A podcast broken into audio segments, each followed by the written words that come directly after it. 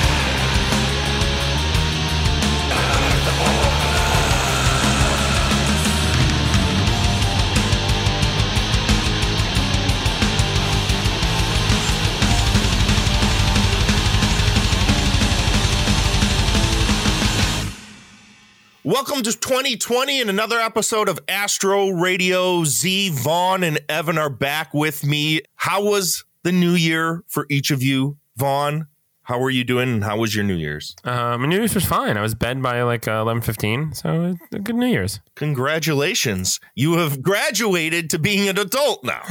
I know. No, well, everybody else I knew was called at midnight, like twelve fifteen. I got like forty five calls. It's like, oh my god, please, people. I don't even think it's a badge of honor to make it to New Year's or or even to like make it to midnight and just go, oh, "Oh, it's the New Year. Big fucking whoop." Evan, do you stay up all night waiting for the New Year's or you just say, "Fuck it. I'm a goddamn grown-ass adult and I'm going to bed." That's it. I was I was in bed by ten. I wish I could say the same thing. I had a house full. I had like 10 kids sitting up drinking sparkling grape juice, tooting on fucking horns at midnight until almost two in the morning. And I was like, what the fuck have I done? What is going on here? It was madness. I was ready to go to bed at 10.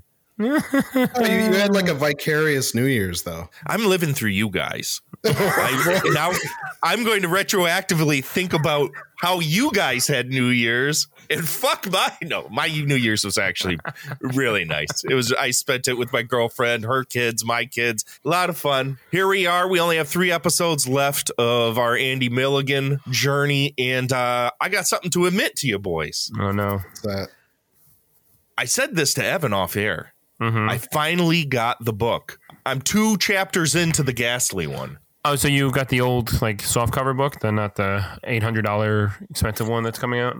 I found the ebook version of this. Oh, There's no way I was going to pay the $800 that they want for a goddamn hardcover or soft cover. I mean, go to Amazon, it costs like 50 bucks to get a copy of that book right now. Well, the only thing is, I would want to pick up that book, especially this nice one they're putting out. It's because they're because as a special feature for the pre-orders, you get like a book with all his fucking scripts in it, and I would love to fucking do like you know like get a bunch of people together and do like a big script reading. That'd be great. Like oh, It'd be and rec- amazing. and record it just to see how like if if if the gas if what was it um was it if like the bloody butchers is more than six pages like it's just like come on like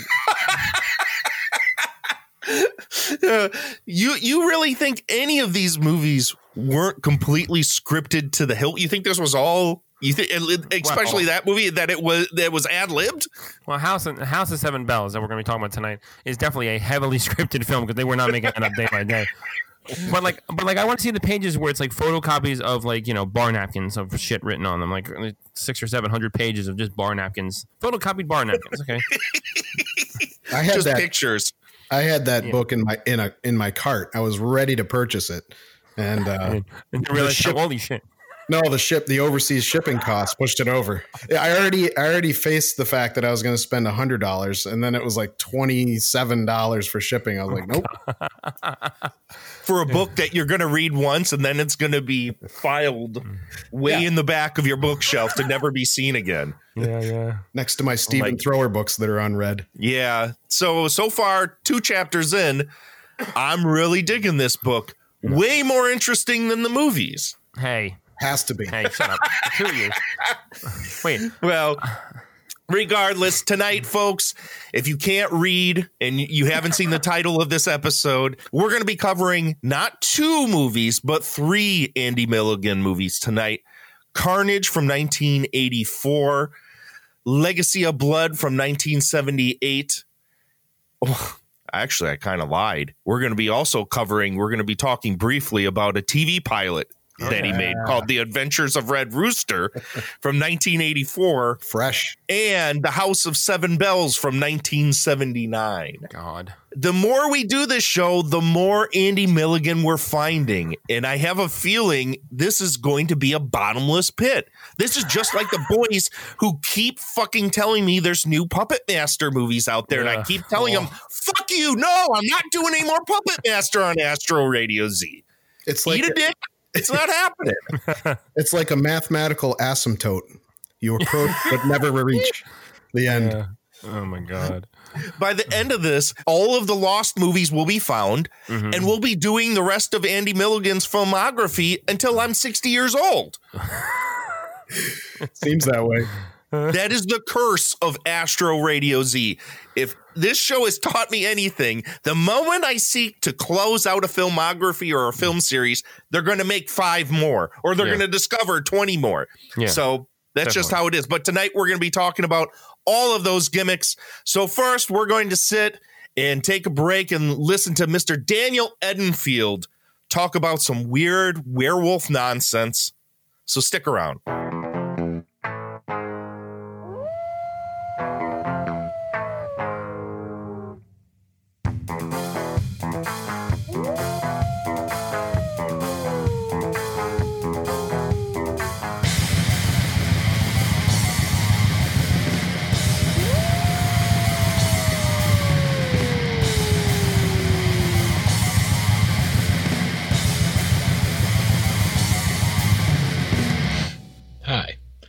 I'm Daniel. This is the bottom rack. And boy, have I got a good one for this episode. Got a few actually. It's been pretty cool lately. I, I got a good one for you. All right. Years ago, I rented this movie from the mom and pop store, the local mom and pop. Did I? I can't remember. It was either that or I rented it from um, Movie Gallery. It was, you know, our chain store. I think they, they ended up being big. What? It doesn't matter this was a direct video flick and it was pretty easy to rent because it was not rated. so uh, I rented this. Let's see, it must have just it had it hadn't been in the theater or in the movie store for very long when I got it. But anyway, it was a Friday night. Y'all know how Friday nights went. And for those of you who don't, back in the day, that was awesome. It was just you go get you some pizza, go to Pizza Hut, and uh, mom would take me to a movie gallery and I'd rent a movie or two and rent a game for let's see, it was 95, so it was probably something from a Super Nintendo or maybe uh anyway, I don't know. As I wax nostalgic. The movie is called Project Metal Beast. And boy, this this is a treat. If if you've seen this, you're probably just grinning now because it was a surprise or, you know, it's just crappy. But, you know, it, regardless, it's a wonderful flick. I happen, I love this movie. This movie was freaking awesome. Project Metal Beast. It came out in 1995. It stars Kim Delaney, Barry Bostwick, and Kane Hodder. Uh, it was directed by Alessandro De Gaetano, and uh, that's about all I know. So let me go ahead give you the IMDb synopsis here. Uh, because I forgot to pull up Google. Regardless, this synopsis should be pretty cool. But anyway, let's see if I can let's set some mood here. And in 1974, an unhinged CIA agent injects himself with the werewolf blood he found. After a killing spree, his body is put in suspended animation, then thawed out 20 years later by his crazy boss and a team of unsuspecting doctors. I mean, it was all right. Let's take a look at the cover. the cover for now the name on here okay it's it's uh it doesn't say project it's like the name just says metal beast and the name of the movie is project semicolon or project colon metal beast. So whatever. However you want to say it whatever. On this cover this bad boy it's all black it, the simplicity of it is cool. So it's very reminiscent of the howling where it's all black. You got a little bit of a blue spotlight in the center and you've got some uh let's see the title up at the t- well not the title but up at the top you got taglines they wanted a soldier as hard as steel. They created a creature that could not be destroyed and in the wall it says restricted and your military stencil whatever. Then you got claws ripping down this bad boy and you've got a wolf ripping through like a very stylized very glimmering metallic. You just see his teeth and a red eye and under it the title of the movie metal beast. The title is effective. I mean i'm telling you you look at this it's like i'm expecting certain things out of this flick. I'm expecting to see a werewolf It'd be pretty cool if he was metal or something like that, or if there was some heavy metal playing. I, why they call it Metal Beast, I don't know. But so you got Project Metal Beast, nice, nice, awesome cover, and we just delve right into the flick. The movie just, I made some notes about it as I'm watching it. It's I'll go ahead and get the bad out of the way. It's not high budget. so the pacing is a little bit off with the film. I mean, budget doesn't really have anything to do with it. I guess it might just be because it's, and not as an insult, maybe an amateurish attempt or whatever. Regardless, it just you'll you'll know what I mean. It's like they're the movie chugs along and then all of a sudden it'll just kind of stop with like nothing. And then it'll pick back up and it'll have, you know, more bouts of nothing. It kicks off very awesome, though, like very intriguing. I'm in. Okay, because it starts out, you get the little military thingy, the typeset at the bottom, the like that is his lead. I gotta find out how to do that or what that's called. Anyway, that stencils out and it says Operation Lycanthropus, and it's in the Carpathian Mountains, and it's like just at the beginning of the movie, they tell you the special force team was sent in to get a sample of werewolf's blood. What? Okay, whatever, whatever the rest of this movie is, let me assure you I'm in it. Okay. when you give me a premise like that, I, seriously, I don't care what the rest of your movie is about. I'm going to watch this. You've got me. You, you have definitely, the uh, title, you had my attention. And now you, or like before you had my interest, now you got my attention. That, uh, yeah, that, that anyway, so they're going for a sample of werewolf blood. So they're going in the woods and this like they're it, it's of course it's at night. They're in the woods. They sneak into a castle, like this old gothic looking castle thing. And you hear the wolves in the background and then a werewolf comes out while they're in the catacombs. They kill the sucker. Well of course the werewolf kills one of the guys but then the other guy gets the werewolf. So anyway you fast forward he goes back to like turn in the sample information whatever. He ends up they're they're wanting to whatever company the private company. I don't know if they're a military contracting company or whatnot, but I don't believe it was the actual military. But whatever, they want that werewolf blood. They want to synthesize it, you know, to make their their super soldier program type thing. Anyway, the guy injects himself with it, so he's got the werewolf blood in him. And then they put him in suspended animation or whatnot. And then, you know, 20 years later, out he pops and he's mutating again. And the trick is, see, he's a werewolf. So, like, it's all the little werewolf things, but he's been synthesized kind of sort of. So he's got like this turbo armor thing or whatever. Anyway, Kane Hodder plays the metal beast, like he's wearing the suit or whatnot. So he's huge.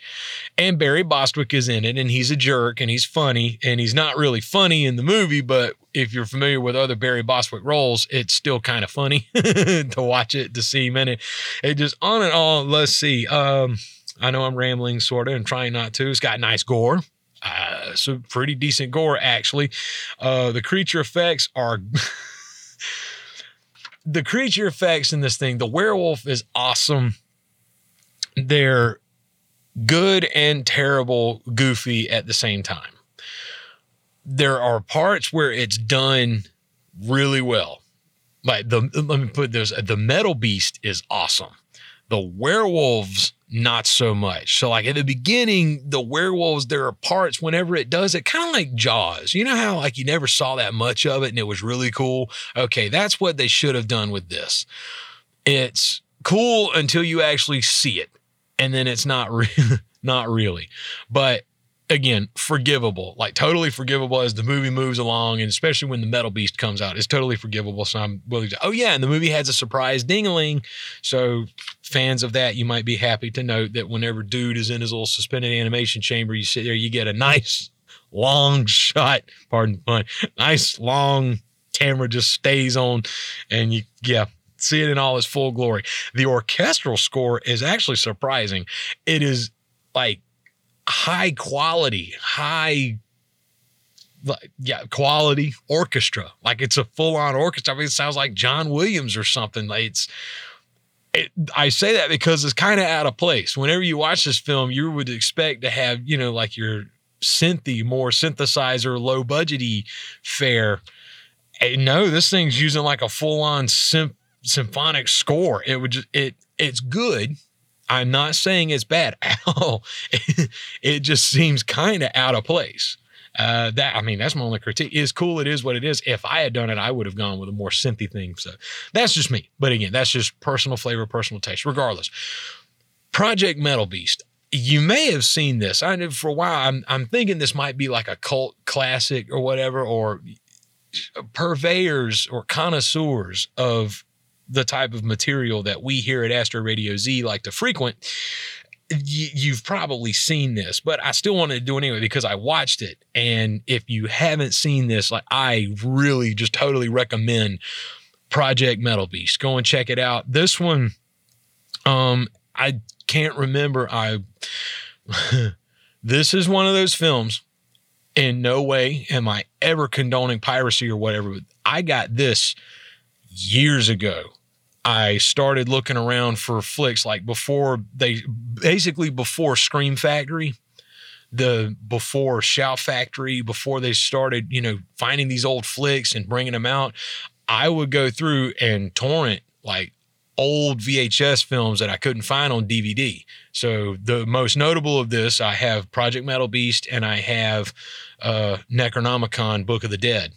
Uh, I got a couple others too. Mainly it's just, it, I mean, you know, I'll admit I've torrented all kinds of flicks, whatever. It is what it is. But I make it a habit now, you know, not doing that when and where I can, especially indie flicks. But this one, I don't know if you're going to be able to find this one uh, on Blu ray or anything. And of course, I haven't checked too recently. Regardless, I had this a while back just because I thought it was in VHS hell, and it may still be. Regardless, if you can find this flick, watch it. It's fun, it's cool. Uh, You'll find something to enjoy about it, trust me. So, anyway, this has been the bottom rack. I am Daniel, and I will holler at y'all later. Thanks for listening.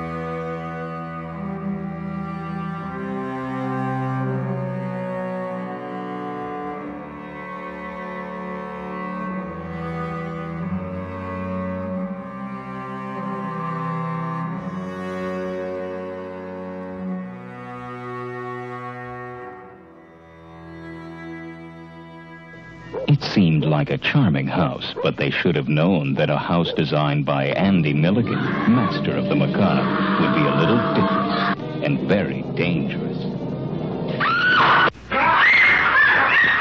There's something about this house, John. This house is not very hospitable. It's trying to kill. It will kill. There will be carnage and a few other strange moments.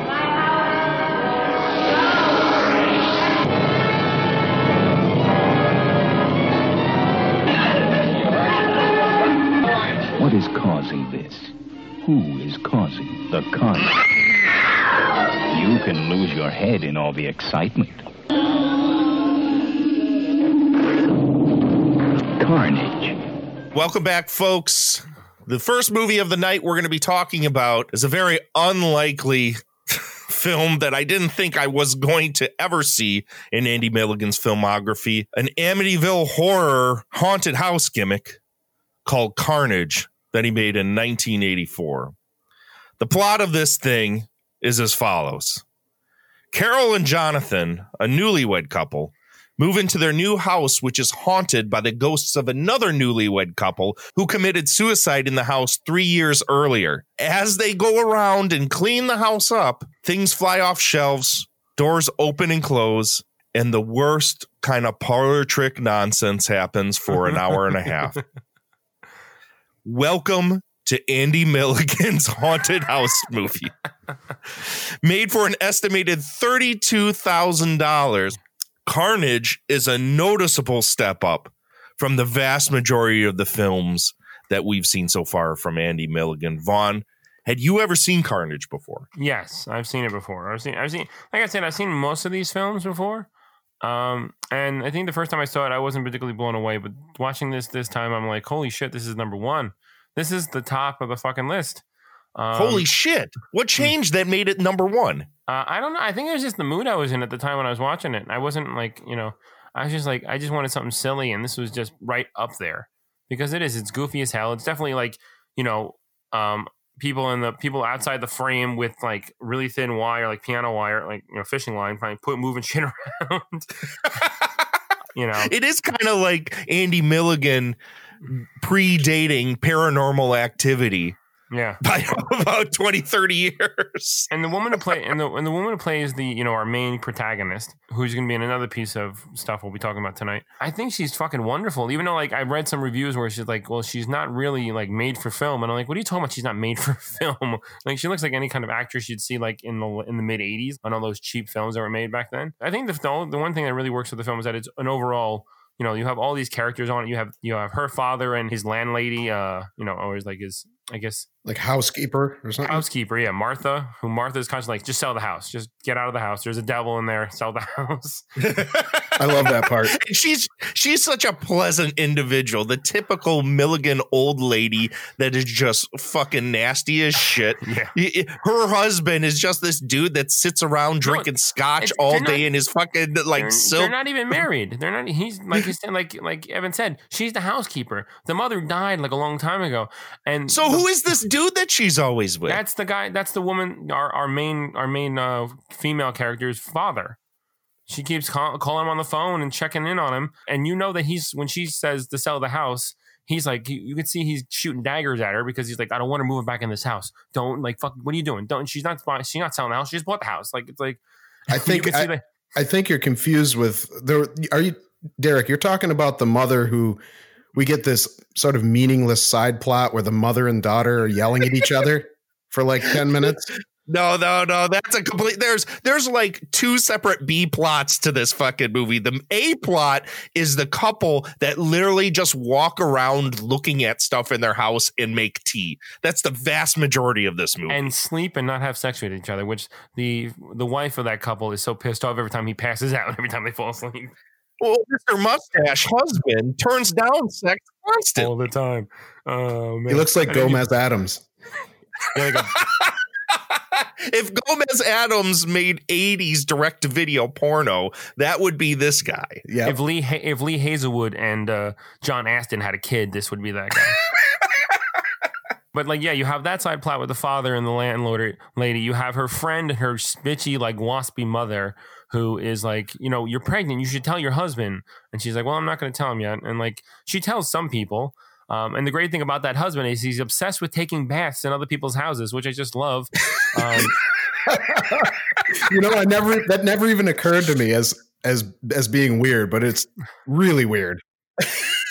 he goes to his friend's house for housewarming and stays the night and he tries to go take a bath twice within a, a couple of hours and fucks up both times and it's like what is wrong with you Like, really And in one of those sequences, that uh, the fucking ghost, there's like an accordion uh, playing while he's taking a bath. Yeah, the music, it's accordion and harmonica.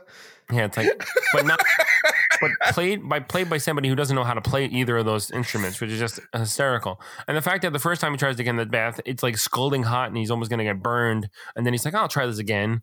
And then you know he he he, enters he uh he finds his ultimate demise which i think is probably one of the better kills in this film. You know especially the shot like they, they he gets killed by the, the radio he's put just right next to the tub accidentally falling in because of the ghosts and electrocuting him. And i love that cut when it shows him in the water, like making the weirdest face under the water. And I'm like, how did Yeah. how did his body get under the water like that? It's not a 40 foot tub. It's like he's barely like his knees are like hitting against the front the back wall. So it's like, how the fuck did he end up like in that tub like that? I, I love the way this film is put together, how kind of goofy and off the wall, and how it's how it's kind of like a drinking game with him. You get all the buttons checked. You know what I mean? You get goofy, Mhm. goofy dialogue. You get no sex. You get hand ampu- amputations. You get weird side plots that go nowhere. you get very catty older women that are if it's either the the really older lady talking to the one older guy who's constantly in the silk bathrobe drinking whiskey or you get the other side plot of the younger girl and this mom who who is basically the biggest asshole on earth to Oh her God. She is, yeah, she is a, a pure on wasp, like wasp mom. well there's like she she basically the, the girl calls the mom a whore and tell Yes. and then she tells the daughter to shut up and it just uh, you're this typical Andy Milligan like nobody can speak decently to each other whatsoever. no, yeah, it's it, it's beautiful because it's just it it it's it's just like an id for him that no one is nice, everybody's got no filter, um, and it's just it works so well. And the thing is, I think this works the best out of all of his films because it doesn't seem like he's holding back. You know what I mean? Like the house is definitely his, like or he's borrowing someone's house. Is that the same house that we see in all these films, or um, is this a different home? I can't remember because it's shot like this film is actually shot properly. The woman who works in the basement of his of the husband's building that is going to the house to tell the wife something, but we never find out what it is, and she never gets to tell anybody because she gets killed before she has a chance to ever tell anybody what she's there for. And like it's like, wait, why did where was this character introduced? Oh, just a killer with a with a, a flying axe, which that scene is hilarious because you get to One of the, the best Yeah. scenes Yeah, the in the axe is- entire movie. and the and, you know head comes off and the head that falls down the stairs is clearly a fucking mannequin head you know to the point where you can actually see the like the the little slot in the neck where it attaches to the the mannequin body um, and then as she falls to the ground it goes a little twitch and then all of a sudden it cuts to her head on the ground like you know out in the street or some shit and it, it's it's bizarre like the, there's two versions of this film online there's a version on youtube and then there's a version you can if you pay for net uh, for you pay for amazon you can actually watch this film on prime um, and it's the full version. Um, the one on you for some reason, the one on YouTube cuts out that first scene. You know, where the uh, the couple are in, their wedding gowns. Oh, Um, the suicide scene. Yeah, they cut that out, and it goes right just the carnage, and it just goes right into them moving into the house. Hmm. And another thing I love about this film is that the girl, the, the girl who's like kind of hanging out in this house the whole damn time, doesn't notice everything flying around her and moving on her. Like especially when she's on the phone with her mother, or with her father, and she's standing there, and all the candle and all the candle holders and the candelabras are moving around the table, and she's like not even paying attention to it. And the only time she gets worried is when the phone has accidentally been hung up. When she clearly ran past the phone and said, "Hey, Dad, I'm gonna, I gotta go get something." Like she's screaming at the phone from the, you know, it's sitting there on the on the counter. It's like, are you serious? You couldn't just pick it up and say that that line really quick? No, you just have to scream it at the phone. like, what the fuck? But there's so many wacky fucking things going on in this film that it just really bumps it up to number one for me because it's, you know, the acting's good. I love the acting. And there's so many quirky little things going on. And the parents scene, like, like you have the two side plots with the father and the landlord and the landlady, and you have the the mother and her shitty daughter. And the you know, the parents are so kind of shitty towards their own kids, even though the father's like, "Oh, just take care of it. I'll, I'll be there in a little bit." And he doesn't want his daughter moving back at home for nothing.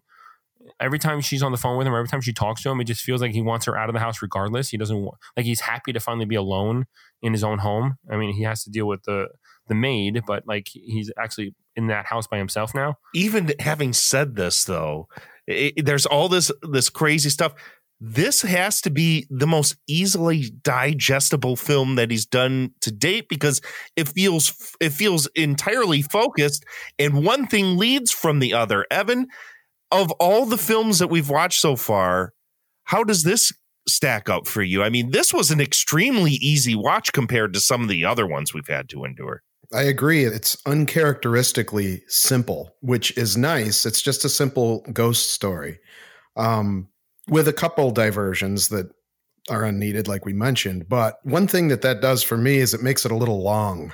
Um, I think that there's a bunch of scenes that could have been, I, I would say like 10, 15 minutes could be cut out, maybe even more, because you have, like, for instance, the first night that they're spending there you have this scene where the gas yeah. automatically turns on in the in the oven and it just the camera just pans around with no lights and it shows like the windows slowly closing and then it and then after setting that up it doesn't even show him wake up. It just cuts to the next day and the and the uh the oven repairman is there saying well there's nothing wrong with this. This is a good model and it's well see i thought i thought what the, was going to happen there is that we were going to be treated to a series of blunders of people that would buy this house Oh, and then yeah. the house would kill them and we'd get another people uh, group of people coming in here but instead that doesn't happen so the house the ghost turns on the fucking the oven and it fills the house full of gas and nothing happens Right. they go to sleep and they get a fa- they get a the, the ghost was foiled by the guy apparently having woken up Yeah. And it's like, and it's all, and it's, and, and like typical Milligan, it's all the wife's fault. It's all the woman's fault. She's like, well, you know, these these things can be cl- hard to close, like hard to shut, to shut off. Are you sure you shut it off? And she's like, I shut it off. I only used it to make tea. We didn't even eat dinner in here. Like, like seriously. And that guy, and it's like you can just see the guy's face is like, ugh, women. Like Jesus Christ. So one of the other things, the one, one of the other things I noticed about this is that where are the bodies? I mean, we have we have two we have two uh, house invaders Or the that, robbers. yeah. that, that, that sneak into the basement. They get killed. We got the woman who was um, delivering a message um, that gets killed on the front porch, uh, and we see nothing of it. Instead of wasting so much time with the friggin' with the gas leak thing, that would have been nice if somebody actually went downstairs in the basement and saw bodies somewhere just piled up. That's what I nice. thought. That's what I thought was going to be the end, like the end of like a slasher or something, when all of the bodies are revealed. But no, they're just gone, and it's No. like it's not even just that the ghosts are cleaning up after themselves. Um, we have the last death, or the next to last death of the priest, Oh, and it's like, wonderful. who's going to Uh, believe that he like? What happened to him? Like these guys are they they're not getting investigated at all. Well, we're not even going to get into the fact that this the how this movie ends. Let's let's hold off for a little bit before we get to the weird smash cut as to how this fucking movie ends with that priest. But the great thing But- about that is that is that yeah, the priest gets hit in the head with a fucking cleaver out of nowhere. Like it just flies in the air and smacks him in the head. And then they're like, and what does the husband think is the best thing to do? Let's just fucking take our shit and go home. Let's leave. I don't, I don't care about the house anymore. Just go. Yeah. No one's gonna believe that we that this freaking that accidentally this cleaver just flew out of nowhere and hit him in the head. And it's like it's like he's he's you know just and the woman's just like wait no we have to and he's like no no no fuck it. Just get your pants and let's go. I don't care. Like go. Get your boxes. Let's go. You know it's like it's like what the fuck? The great thing is that they use the another you know Andy trait is that the woman is the baddest one of the two even though clearly we have a couple who kill themselves. You think the guy would have popped up. I guess he couldn't speak because he has no lines in the film uh because Andy was like uh yeah don't no you can just look good in the suit and we'll show you occasionally but that's it. You know and the, the woman is the one who kind of constantly pops up and you know her her death look is pretty kind of normal. She's in a wedding gown with blood kind of dripping out from a hole in her head down to her chest Yeah. and she just causes fucking havoc like every The- time people the- see her. the the idea of of this of the man being subservient to the woman is something that Milligan speaks towards in his autobiography or in the in uh, the Ghastly one is that shock. he he grew up in a house in which his dad was extremely subservient to his mom. And his mom was the tyrant around the house. And in every subsequent relationship his dad was ever in his dad was very kind of mousy yeah about things. So when you start watching some of these things in his movies, it's very clear that almost every single one of his movies is just a testimonial to the things that had happened in his life. So the the couple in this movie, which as we had said, the the females in both the ghost uh, portions of this and in uh, the reality portions of this film, the women are far stronger than any of the men in this movie, and the men are almost fucking useless in this movie completely. And even more useless is the ghosts. Just in general, the ghosts, what do they do? They move they they move some tea around, they turn on a record player, they they make prank calls, they open and shut windows. Uh, they move paper around and move candelabras and and scream and create and create fog. And it isn't until uh, probably a good like 45 minutes into this movie until they really start actually creating havoc because the first hour of this movie is mostly these people just kind of hanging out and and, and then some stuff is Yeah. moving around there's, there's not a ton that goes on it, it sounds like we're making it sound like there's it's a you know a, a mile a minute kind of movie but it's really not. It's a very methodically paced film, which which does ape, like we said in the beginning, the Amityville horror, where you have these certain tropes from ghost movies that you never would have figured Milligan would even want to bother with, because it doesn't concern a bunch of people screaming at each other the entire time. It's mostly atmospherics Right. which totally blew my fucking mind that Milligan would even attempt a movie like this. Hmm. It, it isn't until like partially the way through when all of a sudden they host a housewarming party that a group of other people even show up into this fucking Well, movie. so I was going to comment. The first, the first death was actually pretty good, which was the uh, woman they hired to clean the basement. yes oh Mhm. She goes, Uh. she goes down into the basement, and the ghosts start doing their, you know, throwing light objects at her, and uh, Which is obviously somebody off screen just throwing Just shit. tossing in little arcs towards them. Um, yeah Milligan throwing friggin' paper and shit at this poor woman she, It's but- hilarious. But she gets out and they and they take her to um like a psychiatrist or something. I don't know. She's in a bed in a She, it's a A doctor. medical She's back in her doctor. house. She's back at her apartment. They bring her to a doctor. The doctor's like, "Well, she's catatonic." Oh well. right. And the and, and the ghost is still with her saying, Get get out of my house. And she should have said, I am. I'm out of your house. But the Yeah. um she gets up and and and finds a you know it- which is nice nice to have in a medical uh medical room where you have a bed she goes into the bathroom finds a straight razor and and then uh you know with a with a real creepy smile on her face she slits her own throat which is which is a pretty, pretty good. grotesque scene for for a Milligan movie. It's actually one of the more grotesque things that's ever been in one of his movies. yeah, it was pretty good. As we had stated before, uh, the production value on this thing is is through the roof. Compa- uh, let's, I mean, compared to some of the other things that we've watched from this point on, I think at least with the movies that we're going to be talking about tonight, Mhm. there seems to have been a shift in his filmmaking ability from some of the earlier movies, which I mean, admittedly, Milligan started off as somebody who dealt with um, theater.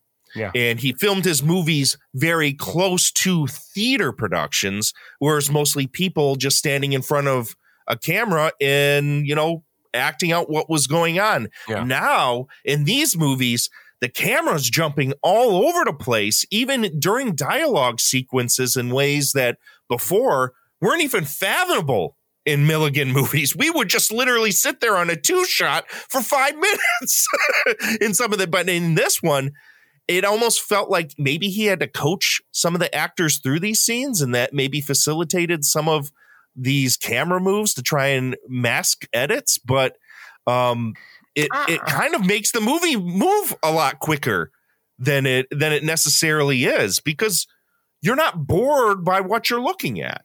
One thing is, I think the problem is that he always picks like one-time actors. You can definitely tell that there are certain people where it's like because he doesn't move the camera either. It sits right there in, in one shot. If he has to go to another area of the the house, it's going to cut to another room. You know, he doesn't know how to transition. He, you know, he doesn't even know how to use the zoom. Like I said, he fucking can't figure out how to zoom out from the top of spire of the house to back down to the fucking street level. And it's like it's like cut, cut, cut, cut. It's like what the fuck?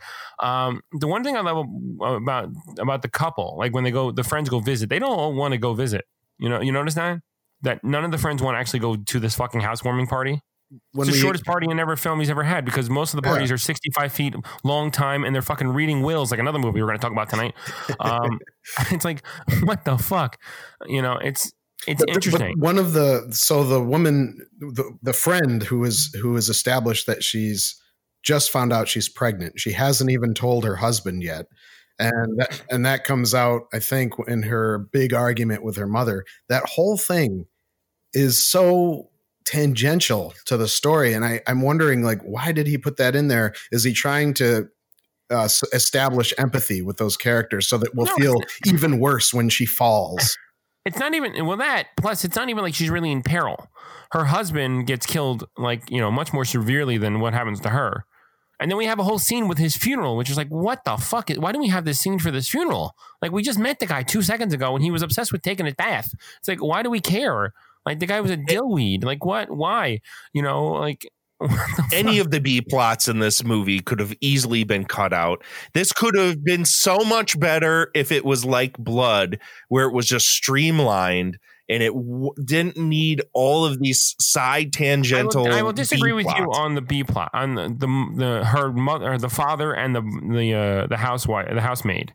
You know, I will. I keep fucking this up. Yeah, that's Um, that's but good. I, I think that that was a that worked really well. I don't the, the girlfriend and her mother, even though the, the actress he got for the mother was pretty good as a waspy bitch. You know what I mean? But the father, the, the whole time we get the father, even when he's on the phone, like when she comes in with all the bags and he's like, What do you need help? And he's like, No, I got it. And she's and she's so fucking like bitchy to him. He's like, No, I got everything. Get out of the way. Get out, get out of the way. Come on, come on, move you fat fuck. Get out of the, let me get into the kitchen. You know what I mean? And it's like it's like that. All those scenes are great. I'd watch. I watch a twenty minute short of them two just arguing, just supercut all those scenes of just them in the film, and I'd watch that constantly. You, you, you know what I love? Uh, the, so the scene when she's talking to her father on the phone, we mentioned it before. The maid Yeah. says she just walks through and she says, "Sell the house. There's a devil in it." Then she she leaves, she leaves the room. She and, and and she comes back in. She says, "There's a devil in that house. Sell it." It's just real matter of fact. And then later later on in the movie, when the main character, the wife, she's consulting with the priest Yeah, he says she says is there anything we can do about this situation he says you can sell the house that's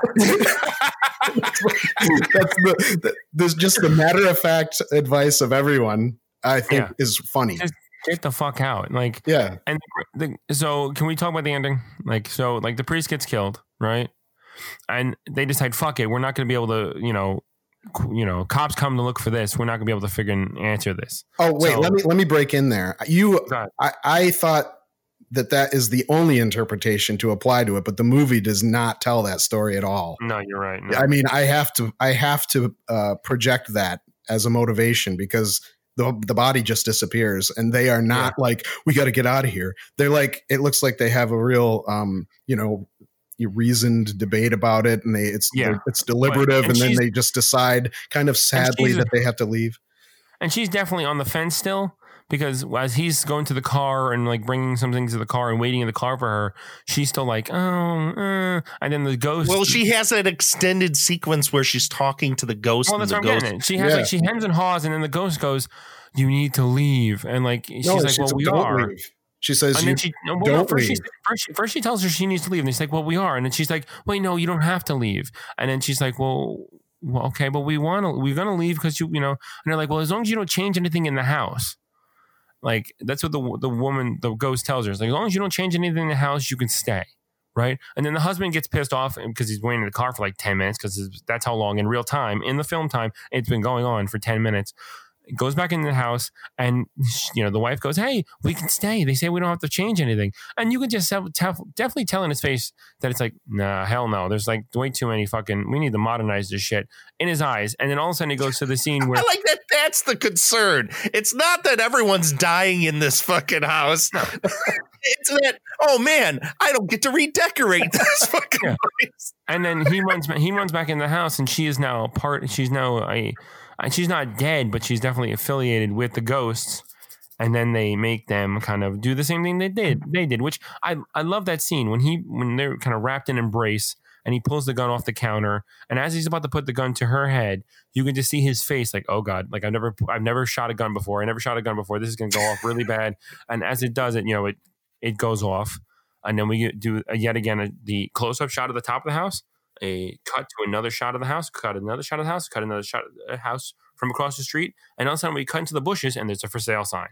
It's like dun dun dun. You knew exactly from the get go when this movie started. Yeah. that's exactly how it was going to end. I the the the bookends of this movie, those uh, ghostly sequences of the couples committing suicide Mhm. of the the the man pulling the gun out and shooting the wife in the head and then Yeah. shooting himself were so stylishly done that it's hard you, it's going to be tough to convince me Milligan had anything to do with those because they they are so uncharacteristically cinematic compared to anything else he's ever done that it sets I, I think that's what got me to a point where when the, the opening sequence happened and that that first uh, suicide dreamy suicide happened i was kind of like whoa this is interesting. This is a little different than what we've come to know of of milligan.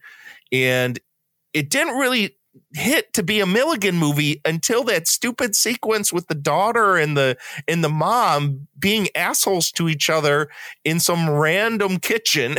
for no reason. then I'm like, oh, yeah, oh, we're watching a Milligan movie. Again, I forgot. I forgot. So, as a film, I can totally get why you would call this number one. As a film, it's perhaps almost his most satisfying work because it feels like it has an arc and it feels like the beginning and the end were actually thought about more than just oh we just these characters just have to die which is the staple of Andy Milligan's filmography is that no matter what happens before the last 10 minutes all those people have to die. It's just inevitable. I mean none of it's a shock. None, none of it should come as a surprise to fucking anyone at least up until this point we should we should realize that that's how things are going to go. When all is said and done evan i don't think we got out of you. We know vaughn loves this thing. Love it. what what did you end up coming out with uh carnage? How did you come out on this? I think it's a it's a good movie, and it's almost too normal for Andy Milligan to compare it to his others. Um, I won't say it's I, I don't say it's number one because it's kind of like a normal, boring haunted house movie. You know, with, Yeah, with I agree. with little of uh, Milligan's defaults. Um, so it's yeah, it's good. You're not gonna you're you're not gonna suffer through much of uh, of Milligan in this. It's it's kind of just like it reminds you of turning on the TV when you were a kid and there was some 70s haunted mansion uh, movie on that you loved as a kid and now it's a little boring. But there was some good sequences you know? We we, we talked about some of the effects. I really loved the gut pulling sequence. That i mean it was cheesy but it looked kind of grisly. It was good. I won't compare it to the others but it's good. Yeah, I, I think I got to agree with you. Um, I I'm with Vaughn in the fact that this is definitely one of his better movies, not just because it's way more watchable than the other ones. It feels focused. It feels focused in a way that we haven't seen very often in any of his movies. And even though, as you had said, Vaughn, or you had said, Evan, uh, it is kind of plain and kind of simple. There's something comforting in that.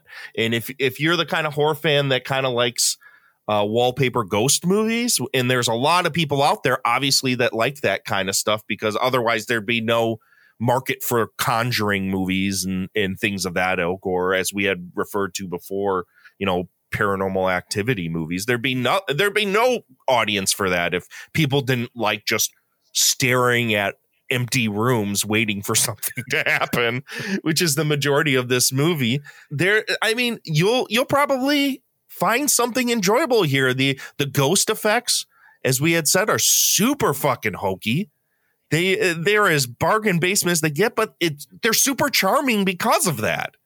And i think that's what i walked away with is that andy milligan attempting to make a normie straight-laced ghost movie is just goofy enough for me to dig. so I I don't know if I would put this in in the top 3, but I definitely fucking enjoyed this one. I was not expecting it because at first I I had heard nothing but bad things about this movie. Hmm. And then um our friend Angelique in the group is like, "No, this is one of the goofiest fucking things. This is one of the best movies he's ever made. I love this movie." So I was I was excited to see this. So big thumbs up from me. And I think that's a thumbs up across the board. That doesn't happen much no so far on this show. rare. So uh Vaughn, any last words about Carnage? Uh, watch it. Like I said, it's available. All right, everybody, check out Carnage, and uh, we're going to take another short break. And when we come back, we're going to talk about Andy Milligan's remake of the Ghastly ones called Legacy of Blood. Yeah, This will be fast. Don't worry, kids. yeah, it'll be a pretty short segment, so uh, stick around.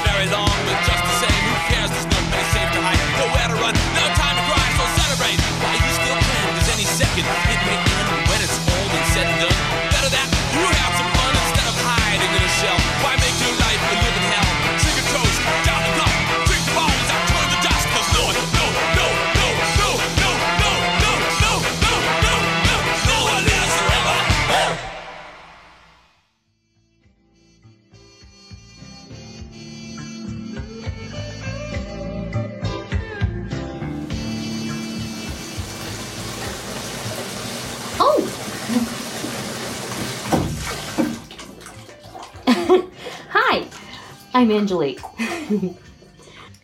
There's nothing better at the end of a long day than a hot bath and a good book. Now, I'm not talking highfalutin literature like your Jane Eyre or your Wuthering Heights. I'm talking candy bars for your brain, the kind of books you'll find gathering dust at the Bilo or at your local used bookstore. Books about monsters, ghosts, demons, werewolves, Draculas, killers, surgical abomination, or any other horror you can dream up. So, plug the drain, grab you a book, and come soak with me in the tub of terror. Tonight, we're reading Toy Cemetery by William W. Johnstone. That's right, the very same William W. Johnstone who brought you the Ashes series, as well as westerns and a few other military action series of novels. But he did a brief stint of horror. So, let's find out is Toy Cemetery just Ducky, or is it a total bath bomb? So, Toy Cemetery is a strange one for sure. Uh, the story centers around Jay Clute and his daughter, Kelly, and they have traveled to Jay's hometown of Victory, Missouri, because Jay's been named the sole heir to his weirdo Aunt Carrie's estate. And bizarre crap starts happening right off the bat. Uh, the main business in the middle of town is a huge toy warehouse that's run by a pedophile. And let me just warn you, there is a metric ton of gross sexual abuse happening in Victory. Um, incest and possessed people getting railed while in a fugue state are major plot points in this book. Anyway, the house Jay inherits is like the local haunted house and it's full of creepy ass dolls that are alive. The townsfolk, they act relatively normal during the day, but at night there's roving bands of kids and they're fighting, you know, either for evil or for good. Um, Jay's high school sweetheart comes around, and her daughter Jenny takes Jay's daughter Kelly and meets up with her little gang of miscreants. And they go hang out with the local blind priest, Father Pat, and he spills the beans. I mean, the Big John's beans and fixins. The town is a hotbed of evil. The devil's around every corner. You can't trust anybody. Meanwhile, Jay is also learning how off the town really is. Um, then some cop named Jim appears, and apparently you can trust Jim. I don't know, we just automatically trust Jim. Um, he provides some more insight. Um, Aunt Carrie apparently owned the town essentially. She owns the toy store and the weird hospital, asylum, research facility on the edge of town. Very shrewd businesswoman left Jay millions apparently. Now, from here, as if it already wasn't convoluted enough, the story gets more tangled. Everyone's out to kill everyone. Okay? It's either we're going to kill you or are we related? Let's bone. Yeah. There are good dolls and evil dolls that either attack or defend at a given moment. Um, there's a whole nother haunted house that also belongs to Jay. It's part of the estate. It's the old Clute place, kind of in the woods and bordered by a couple of dead cornfields or whatever. Um, but they go to the old Clute house, and Aunt Carrie's ghost wraith thing, I don't know, uh, she reveals that she made the sign of the epileptic narwhal with her brother and kind of kickstarted the whole evil mess.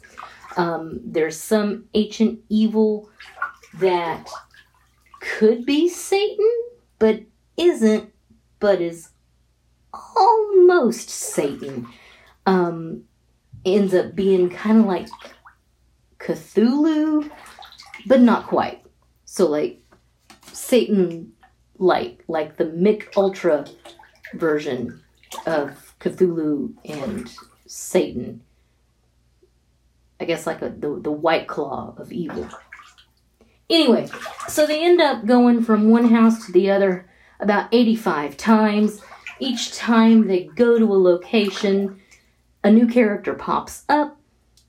It gets a little muddy as to who's speaking or exactly which plot thread we're on. Now, the dolls become major players. Um, it turns out that Satan Light is taking the townspeople and transforming their souls into dolls and leaving their bodies as like sentient mannequins that walk around and kind of act like bizarro versions of themselves, but then they just attack people. And if they get hurt, they just explode into like mannequin dust, and the other mannequins sweep them up and take them, uh, you know. All the women that are around Jay, including the kids, get possessed. Um, Jay ends up being knocked out and a prisoner at the creepy hospital. Um, he breaks out with the help of the head psychiatrist. Again, this is really late in the book, and we're still introducing characters here. Um, they have about 93 standoffs with the townspeople, uh, police, evil dolls, quasi Satanists, more dolls, sentient houses, feral children, and child pornographers. And by the way, Aunt Carrie had a thriving child porn business, and some big plot thing that comes up is that the the evil dolls were being sent, you know, to nationwide toy distributors and collectors um, to further spread um, McUltra Satan around the world. So finally, the state police and the FBI and the National Guard get involved after yet another new character, a reporter, threatens to break the whole story about the convoluted ancient evil nationwide, thus threatening the uh, Norman Rockwell evil of victory. so instead of turning the town into a pane of glass, they cordon it off, quarantine everybody, and that just gives Jay a chance to go full on John Rambo all over the place, um, but not quite as successful. well, the book is done. My water's getting chilly. So let's get down to the last splash. Is Toy Cemetery just Ducky or a total bath bomb? And yep, bath bomb. Mr. Johnstone,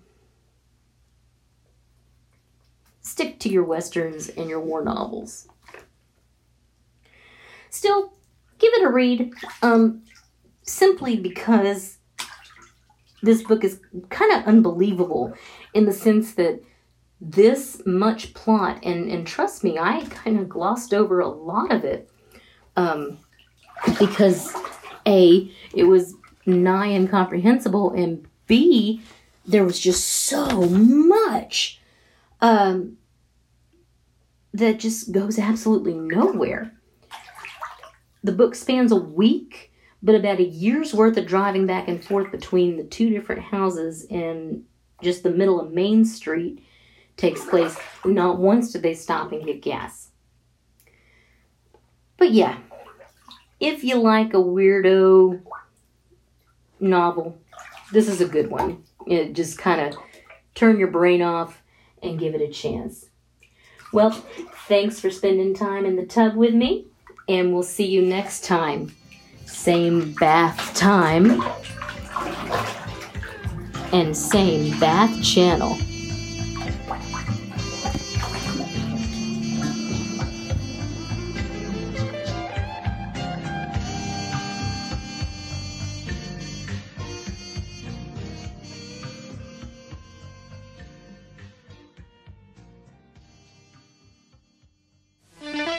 Are listening to Astro Radio Z.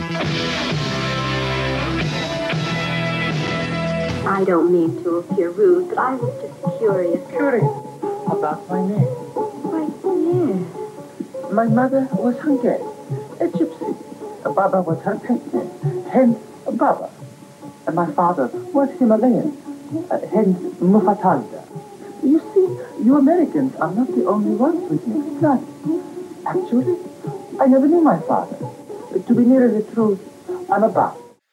So I have a story to tell, boys, about uh, the movie we're going to talk about next, which is Legacy of Blood, 1978. Thank God. Um, the remake of the Ghastly ones. So this movie, I thought, was super easy to find. It's all over the internet. Yeah. I mean, Elvira even did an episode on this movie. So I pop on, I'm like, oh, I'll watch this. It's the Elvira version. This will actually be kind of fun. And guess what? I'm watching it. And wait, wait, wait, wait, wait, wait, wait, wait, wait. The Elvira version isn't Andy Milligan. it's labeled as Andy Milligan everywhere, even on the boxes of Elvira. That's not the fucking Andy Milligan movie. Nope. I'm 25 minutes into this gimmick. And I'm like, wait, wait, wait, wait, wait.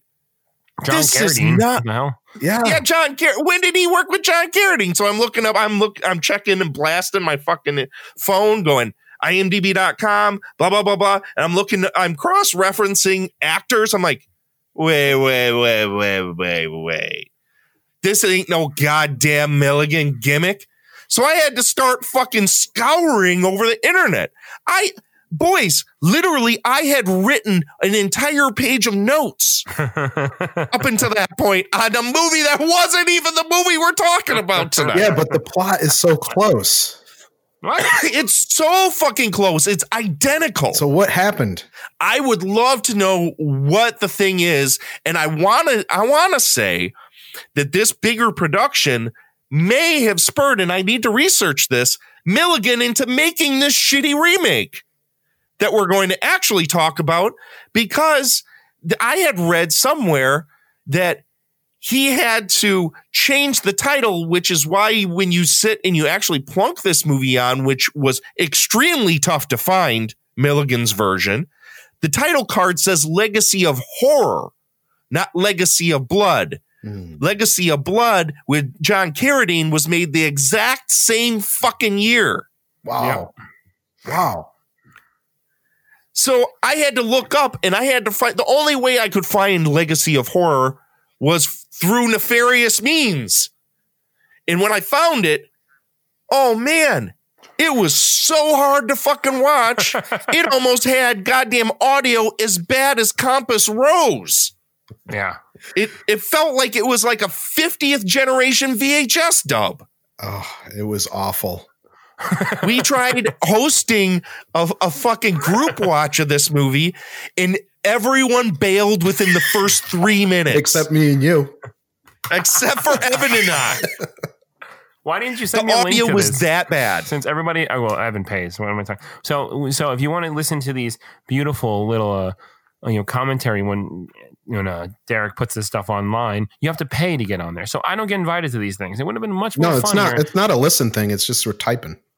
Yeah, but you're watching. You're watching the movie together. Yeah, yeah. But you have to go to the Patreon and pay for that. So hint, hint, wink, wink. Go give some Derek some money. He needs it. Plus, you get to watch really shitty movies with him, which is great. Yeah.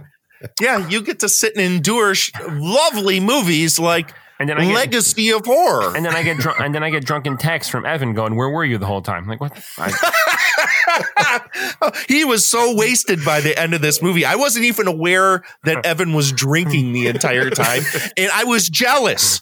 I was so fucking jealous that he was wasted by the end of this movie because I was stone sober. Oh, that would have. Man, must do have been I so regret bad. That must have been so bad It- being sober. It, it was miserable. Not only the fact that the audio was so bad, but the fact that I had watched half of another fucking movie and then had to watch this one. so, having said that, boys, yep. let's get into the plot of Legacy of Horror. Okay. Legacy of Horror is a horror movie about three wicked sisters and their equally unsavory husbands who all arrive at a remote inn where they mean to attend the reading of their uncle's will. One by one, the heirs are dispatched by an unknown killer. Dun, dun, dun. It's the exact same plot of the ghastly ones, except for the entire first act of this fucking movie is about all of the characters talking about going to a will reading. Well, it's the same way. They, spe- they spend 30 fucking minutes talking to every last person they come into contact with. Well, should I go to the will reading? Yeah. Well, I don't know. You and everyone tells them, no, you shouldn't go to the will reading. There are bad things that are going to happen. That was an innovation. The premonitions that didn't Yeah. happen in the ghastly ones. But but the different the difference is though that the ghastly ones the the, the pen, you have actually like characters actually have like things. You have the one sister who is like secretly a dickhead to her husband is like very manipulative and very kind of controlling. You have the other sister who is in love with her husband, blah blah blah, who he may be gay. You know, you have all that stuff. With this one, it doesn't seem like you have, or it's the same stuff, but it just doesn't feel as It's all gone. uh, yeah, it doesn't feel like it's there. It's just like three really asshole people with three really asshole husbands who are going to sit there and try to get money from their uncle, which is different because it was the father in the first one.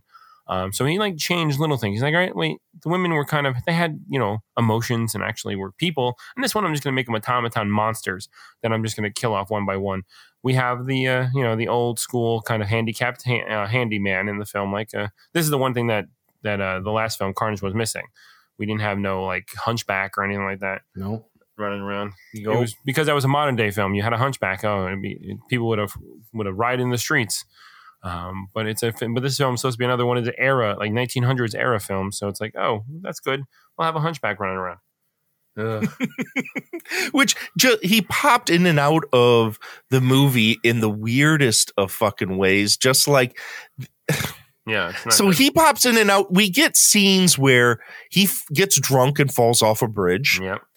He lives with two women in a basement. We get scenes where he eats like an animal. He beats up a stuffed animal. Yep. Um, we he gets taught how to gather wood. I mean, these are like five minute sequences of this guy just doing fucking nothing. Then we get extended sequence. This is all in the first act where people are just walking around waiting to go to a uh, will reading. Like almost half of the fucking movie is people talking about going to a will reading where there are extended sequences of ladies that go to visit a graveyard for no fucking reason. We hear a foreshadowing tale of a, a body that's shipped standing up and buried in an unmarked grave. You think that maybe death was writing through Milligan? saying, "Hey, guess what's going to happen to you later in fucking life?" oh my god. Okay, then there's an extended sequence where the ladies go to visit a white mystic named Baba. yeah, it's so a white dude that looked like he may have been a member of the band Rusted Root. and he sits around talking, Oh, I am Baba. My uncle was a Baba, and I am a Baba. we're, we're the worst music. Like, it's so stereotypical. And it goes on for like five minutes. Yeah. It's awful. That's this movie. Is like the only new inclusions is this entire first act before we get to the regurgitated sped up version. It's almost like uh, Rob Zombie's Halloween, Yeah. where we have now all this backstory to all these people in the first half, and then the second half is just a sped up retread of the of the first movie. Yeah, sped It's- up it- so none much of it that works. you don't have the detail. Like when you and I were watching it, we there was a scene where they're like somebody says to another character, "There was a big X drawn on my door," and that was you know that was a whole thing in the ghastly ones. But in this one, Yeah. there was no you didn't see before and after. You know, like you never saw any of that stuff. I think he just said it. None of the murders are really shown on screen until the very end. this film and the other film we're going to talk about, House of Seven Belles, were were pretty much made, you know, same, well, 78, 79, right? But it Yep. feels like if you, I mean, if you, you all can go see, we'll show you how to get the, the watch House of Seven Belles. But you watch that film, you can definitely tell that he spent a lot more time on that film. You know what I mean? That film's actually really good compared to this thing. It just feels like he was like, all right, we're going to give you some money to make a movie. You have a script. And he just, Well, that's why I think this movie was like he thought he could make a quick buck because Yeah. the other Legacy of Blood plus, was you- being produced. If you look at IMDb, you look at his filmography, he he made Blood in 73 and he made this in 78. So he had like a five year gap. So maybe like nobody was wanting to fucking deal with him. So he, you know, he just found somebody was like, "Hey, you know, Andy, want to make a movie? Okay, sure." Like, and then pulled this thing out of his ass and pretty much just made it real quick. You know, it's, so fucking cheap. The deaths that happen in this movie, like I said, are mostly off screen. We have a hanging. We have a lady that sees the hanging and trips down one step and dies. Um, We we hear somebody screaming in the basement. A guy gets tied up. Uh, there's a, a head, the infamous head in the plate gag. Yep. There's a pitchforking. But but look at this. He's he's working for about ten years, from sixty five to seventy three, making films every other year, or every or some films he make it four in a year. You know, it's just like he had a. And I understand, like yes, when a director has a long period where he's not working, he may get a little, you know. But I don't think Andy has that like ability where he's like, oh, I'm a little rusty on this. No, it's just like he's like, I'm just gonna throw this shit to the wall and see what happens. And it's just the the acting sucks in it. The actors are completely awful. The writing is just like he just ripped pages out of the out of the ghastly ones and just was like, well, this is the what we're gonna do now, and it's just it's just awful. Like it's just, and I understand when I'm kind of happy that this film is hard to find. You know what I mean? That that It's almost next to impossible to and I- find. I'm, kind of happy. Some of the films like you wish that were lost, and this is kind of one of the ones I wish got thrown in the garbage. you know what I mean? Like you know it's out there, and there's plenty of reviews on it. Um, because people are like, "Oh, look, this is trash. Let's talk about it." Uh, you know, and they try to be funny about it, and it's not funny because it's not a fun film to watch. You guys had a hard time watching it. and It's 87 minutes. You know what I mean? It's not. It's a hard film to get through. it's it's just long and boring and nothing is worthwhile and it, what hinders it even more the only available copy that i was able to find as i had said before the audio is so bad you barely make out what's being said Yeah. the vast majority of the film you have to really pay attention Yeah. to hear what's being said and none of it matters Yeah, so I'm kind of happy that no companies decided, hey, look, we found 35 million millimeter prints of this. I'm going to do a TK scan. No, no, throw them in the trash, chuck them into the river. Don't unless there's something cool, like unless it's actually a version of the film that doesn't suck. You know, like then get rid of it. You know what I mean? I just uh, Put it as a special feature on the Ghastly ones. Yeah. As I think that's a good. That would That be would a be a good good one, idea. yeah. It's like a point counterpoint where the ghastly ones works eh, I- for me at least. I- If you guys go back and listen to the previous episode where we Right. talked about it, a lot of what worked about that for me was how fucking carny and goofy it gets Yep. with the gore toward the end of the Mhm. movie. And unfortunately, with this one, that's almost completely cut out. There's like nothing going on. People die, but you don't see any of it. And for some reason, and maybe uh, this is uh, a positive, Hmm. that a, a lot of the good things, um, of the ideas and some of the decent actors from this movie show up in House of Seven Belles that we're going to be talking about later yeah. He he uses this almost like um it's it's like he had seen Mario Bava's Blood and Black Lace and decided that the killers have to now look like Baron Martino. And everyone, so there's like a, a jolly killer going around Yeah. at the end of this movie, which ends up, and not to spoil anything going forward, in House of Seven Belles, the same fucking shit happens. Yeah. So I, it, it just this, as we had said before, this is going to be a really short segment because honestly, it's Sucks. it's the ghastly ones, and there's nothing really new brought to the table, and it's unfortunately a horrendous movie. I wouldn't recommend anybody checking this out. Evan, do you recommend anyone checking this No, out? I mean, I don't, I hardly, I mean, there's maybe reasons, but I hardly remember any of this movie. Like, it's just so um, unmemorable. Um, and like you said, the, the, uh, you can't hear anything. It's terrible. It's like a non movie. A complete non-movie. Vaughn, any final thoughts on this thing before we move on?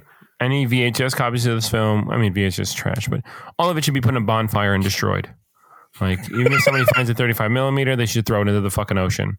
It's just an awful film. That is so significant that Vaughn is saying this. Yes, this is probably my worst. Like, I I like the Ghastly ones. That's pretty much why. I think it's because the Ghastly ones, I think, is a fun film. And then you watch this, it's like all the heart and all the kind of fun that's in that film is just tore out. Gone. Yeah. Yeah, and it's just I like, agree. ugh. yeah. is very lifeless. Now, if you were to put this up next to Torture Dungeon, or would if you put this up next to Bloodthirsty Butchers, which one is better? Bloodthirsty Butchers, come on. Come Oh on. my gosh. I Okay, and so that's probably my and that's probably like my number nine if you have, if I really had to put together a, a thing. You know what I mean? Like it's pretty bad. But like it's this film is just ugh. At least something happens in Bloodthirsty yeah, Butchers. and at least you get like you know horrible conversations, you know, and and people with bad teeth because they're all British. You know, it's it's. at least you get that.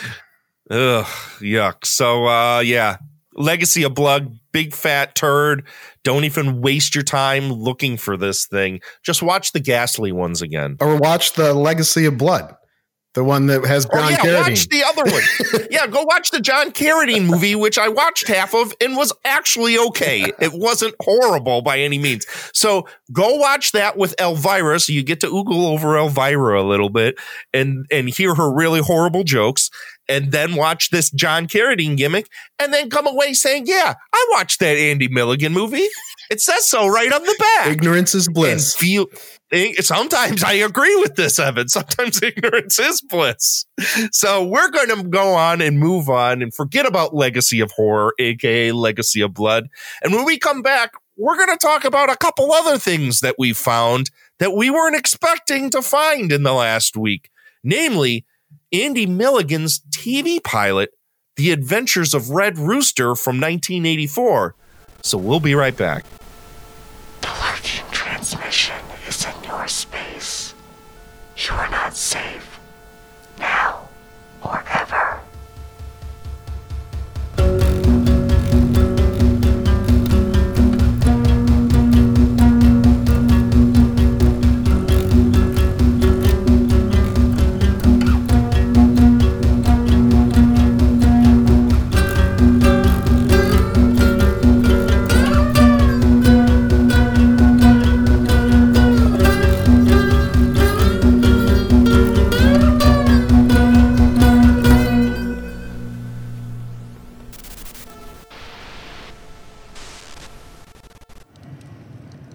Welcome to the alley, kid. Have a seat. Fire's warm. You got a bottle? Hell yeah. Pass it over. Fuck, old Thompson ain't never done nobody wrong. Thanks, kid. Now you're getting ahead of yourself. Hell, you want to know my name for anyway. I don't know you from nobody. You could be a goddamn fairy out to trick me, who knows? Don't never tell nobody your name, kid. Not your real name. And out here, nobody cares anyway. Anybody who says they do is a fucking liar, and they probably want something from you. You ain't got no face tattoos. You one of them train hoppers? Didn't think so. You look too clean. You ain't been out here long, have you, kid? Why you out here? You think this is gonna be an adventure? You a writer or some dumb shit like that? Ain't nothing romantic about this shit, boy. You wanna know the rules? You wanna know what it's really like out here? Pass me that bottle again. Shit, almost gone already? It's alright. I got one here somewhere. Uh, yeah, here we go. Yeah, sure. Drink up. Here. Alright, the rules. Rule number one you already dead. Ain't no such thing as homeless people or ghosts. There's just us out here, dead and gone and forgotten, but still walking. Rule number two we eat dogs. Would be cats too, but cats are too smart and too damn hard to catch. A lot of good meat on a dog if they ain't too old. Puppies are the best. I found a litter of seven about two weeks ago and I eat good for days. You gonna keep looking at me like that, kid, and I'm gonna get mad. Hunger will change you. Rule number three we see the secrets of the streets. You ever read Lovecraft, kid? Probably never read a goddamn thing your whole life. The streets hold all the dirt, all the grease of the dead and the dust of the truth. The secrets of the city all drift down here and collect at the bottom, on the street. Streets are the arteries and veins of a city. Finish the bottle, kid. It's alright. I got another one unopened somewhere. The secrets of this city are deep and dark. You know there's flooded tunnels underneath these buildings that run all the way to the docks, to the sea. Streets underneath these streets. Streets where there ain't never been any sunlight. Arteries and veins full of black water that for ages has carried secrets from the sea and into the city, and from the city and into the sea. We see these secrets because we're already dead and gone and invisible. We watch, unseen, unspoken. Am I boring you, kid? You look tired. Some of the secrets we see are simple, like the fact that kids go missing out here. They get sent down them black streets underneath us, out to sea where ships are waiting. There's lots of money and white men with suits and nice teeth and soft hands, and Arabs, always the fucking Arabs. Some of the secrets we see ain't so simple, ain't so easy to understand until you've been looking at 'em for a while. Like the fact that them Arabs are fucking devil worshippers and some kind of goddamn wizards or aliens. Real shit. I seen one take a bullet in the neck and laugh before he disappeared. You know that theater that burned down during a performance last month in Chelsea? Six months ago, I saw some fucking dumb looking kid with a curly mustache come down to Red Hook, poking around the alleys. He was looking for a copy of a script for an old stage play, and eventually he found a tall Arab with exactly the play he was looking for. That's the exact same Dune coon I saw disappear after getting shot in the neck. They call him Mr. N. They say everything goes back to him. Everything. They say his teeth and fingernails are made out of gold. Rule number four you've been out here long enough, you'll do anything for money. Anything. You find out who you really are, what you really are, and you either lay down and die or you keep on stepping over the corpses. And when you're lucky, you get paid for them. You alright, kid? Too much of that gin? You want to lay down? Take it easy. Take it easy. That's it. Lay on down. Say hello to the street's topography, as it were. How's that street smell, kid? Can you smell the oil of the dead? Can you smell the secrets?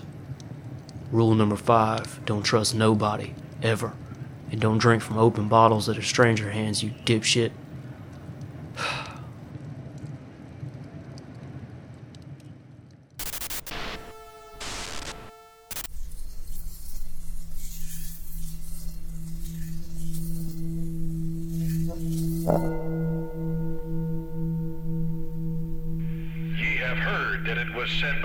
Old time, Thou shalt not kill. And whosoever shall kill shall be in danger of the judgment. But I say unto you, that whosoever is angry with his brother without a cause shall be in danger of the judgment. And whosoever shall say to his brother, Raca, shall be in danger of the council. But whosoever shall say, Thou fool, shall be in danger of hell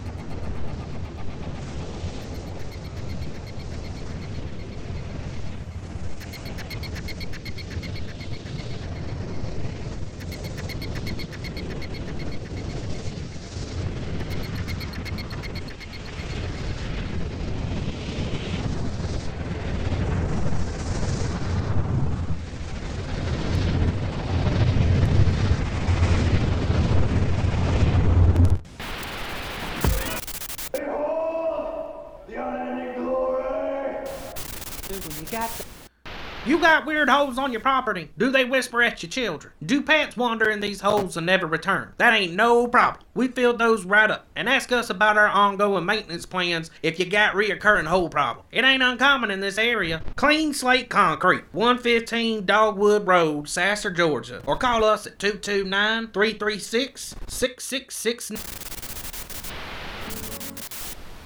Tonight on the lurking news, more on the notorious serial killer known as the Butcher, whose last victims were found in Moultrie, Georgia. South Swirl Malt Liquor will get you turned the fuck up.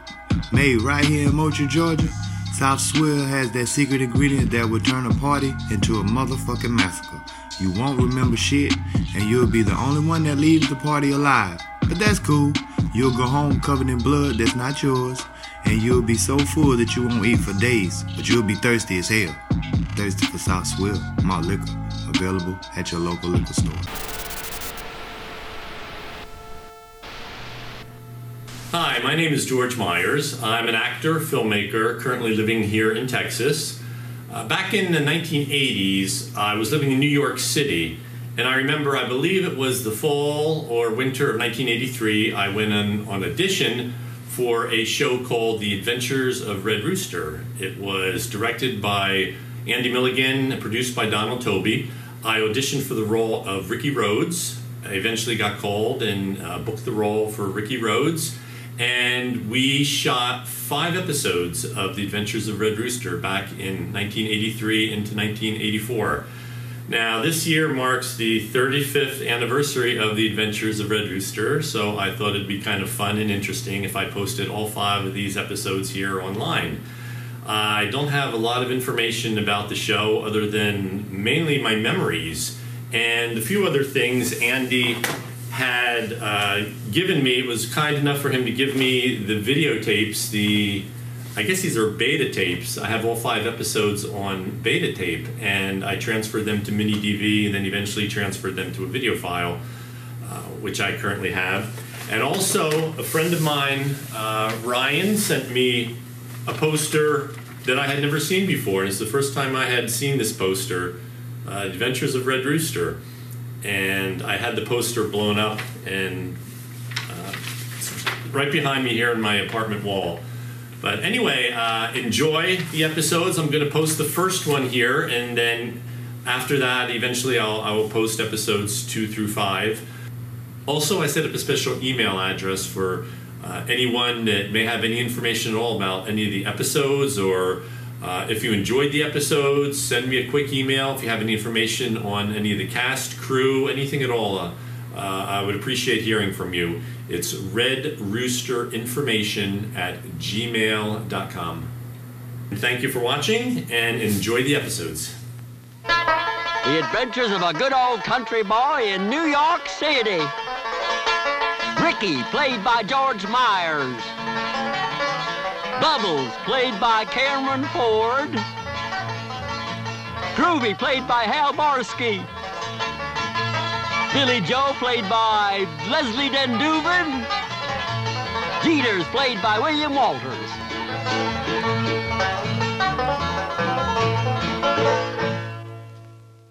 Okay, so Evan, how did you come across the Adventures of Red Rooster?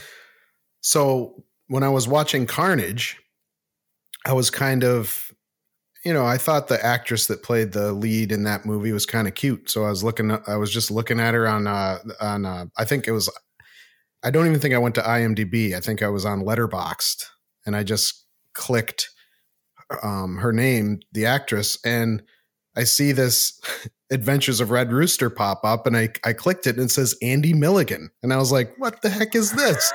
I never heard about this, and then that's when I texted you. I was like, "How can this be? This keeps happening," and um and so and so you guys, uh, you know, you guys uh, clicked on it and started watching it a little bit, and then yep. the very next day, uh, somebody who I follow on on Facebook, who's like a film critic, he posts a link to Adventures of Rest, yeah. Red Rooster, and he he's like, for, you know, for the uh, only for the diehard Milligan freaks. uh, you might want to see this. And and um, it was actually a better version of the one that I found on YouTube. Um, and it's like brand new. I mean, the, what we have here is a TV show um, that they made five episodes apparently, and one of the actors was given beta tapes of uh, by Milligan of of these five episodes, and he just put the pilot up. And there's like there was ten views, and Derek was one of them. I mean that that that's how fresh this is in the zeitgeist. We're first. Yeah, Uh, I don't know if we should be proud of this. Yes, by we any should. means. We- Let's let's just lean into it. Yeah. this is our claim to fame, baby. well, well, this supposedly uh, what we had watched, and I, uh, I don't know if because he hasn't posted any of the other ones, correct? He's, Just he's the gonna pilot he's one? gonna wait a little bit and then post to the next one and wait a little bit and post the next one. This is yeah, one of the actors. this is a pilot, but it feels like you can definitely feel that it's cut up segments. Like it's like it's like a pr- promotional piece. Like Well, that's hour. why that's what it is. It, what it was used as was a pitch piece where Milligan and uh, his partner, the playwright Don Toby, went and took this to various studios and networks to try and get this to go, and nobody picked it up. So that's why I, at, at first, when I was watching it, I'm like, why the fuck is this jump cutting in the middle of lines Yeah. to an entirely new scene? It's Mhm. because it, it fe- felt like they took the five episodes and cut them up to give the hmm. highlights, and none of those highlights are particularly engaging. No, that's not the one that I watched, Derek. Okay, which one did you watch? Because I didn't. The one you posted was this The one, I posted a was, the one that I found the night before. Okay. And I hadn't watched it yet. But the one that was posted to Facebook the next day is a cleaner version with an intro by the guy, the actor. Oh, I haven't So- seen eh, eh this one. I only watched the cut up one. Yeah, so I I, I subscribed to his channel because he's going to be posting the other five, and like I said, there's like ten subscribers. I mean, this is nobody knows about this yet. So what did you get out of it? Because obviously Vaughn and I watched this cut up pilot, and it's a jumbled Oh, bumble okay. fuck of no. nothing. This was this was uh, coherent. It, uh, it was it was definitely a pilot where they're introducing the um the three or four main characters that are going to be our our pals in this sitcom, and um, it's it's in two acts, just like a sitcom. Um, and basically, the story is that there's this this guy living in New York City, and he's like a you know a rough ex gambler type, um, and he signed on with this company. It was this old crazy guy that basically um, invented some new boner pill, and they they call it Red Rooster, and um, and so he's going to try to start this company, this small startup company. Um, that guy hires, and that guy's name is Ricky. That's the first employee. That then the the actor that plays Ricky is the guy that's posting these on YouTube. Um, Interesting. and his partner in the in this little company uh, is the guy that plays Judd in um, House of Seven Belles that we'll be talking about later. He's the ad man for this company, and basically the sh- the premise of this pilot is that they take on their new secretary, and that's played by um, Van Den Duven or whatever the the woman from Carnage.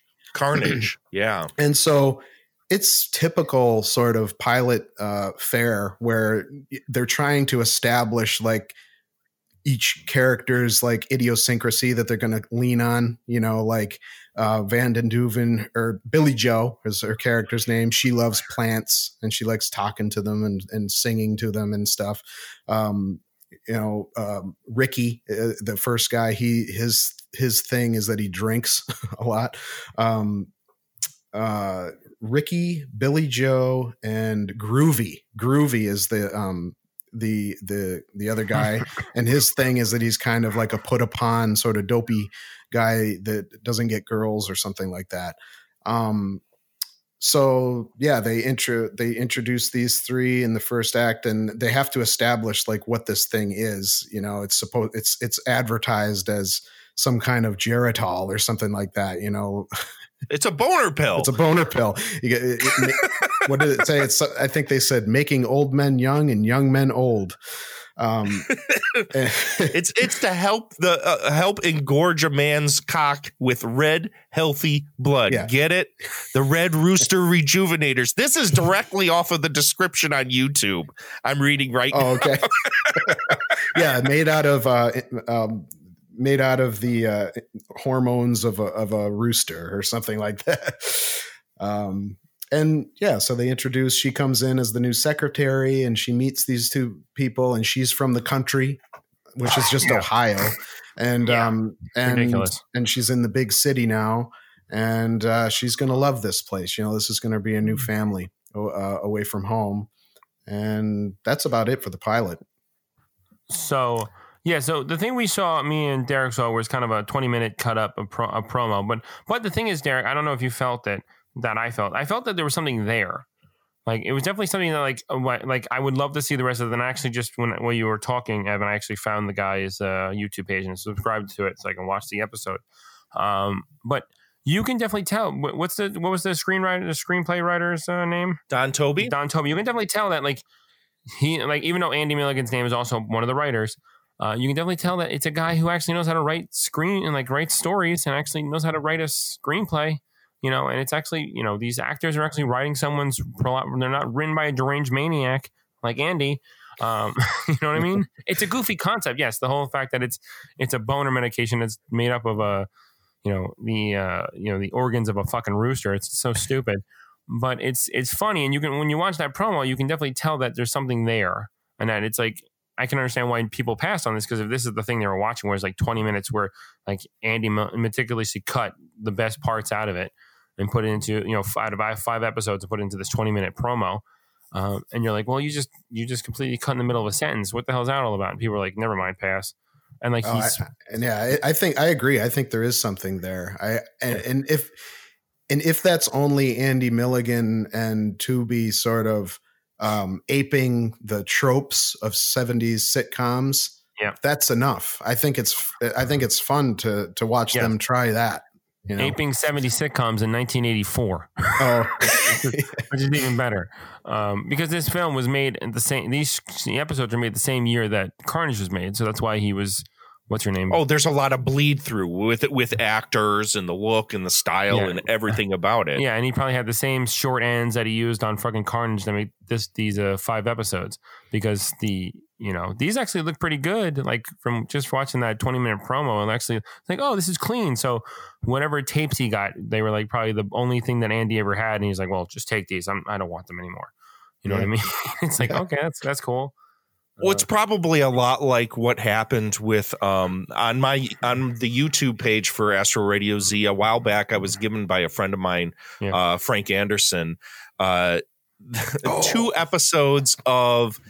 of Tiny Bill Tim. Rebane, yep, the Tiny Tim TV show, Tiny Tim and Friends. Ooh. Uh, Bill Rob- Rebane had produced this with Tiny Tim, obviously after they had made Blood Harvest, and it just never went anywhere and it's in an unfinished state and uh, frank had it sitting around because a while ago we were in talks to do some um, documentary work for bill rebane and i have a bunch of assets of, of behind the scenes stuff and interviews and and stuff that just has never got out there um, of his work and Frank sent this over to me and it had never been released or anything. So I'm just like, would, would it be a trouble for me to post this to the YouTube? He's like, by all means, go for it, which I was a little leery of because Bill Rebane sues the fuck out of everybody.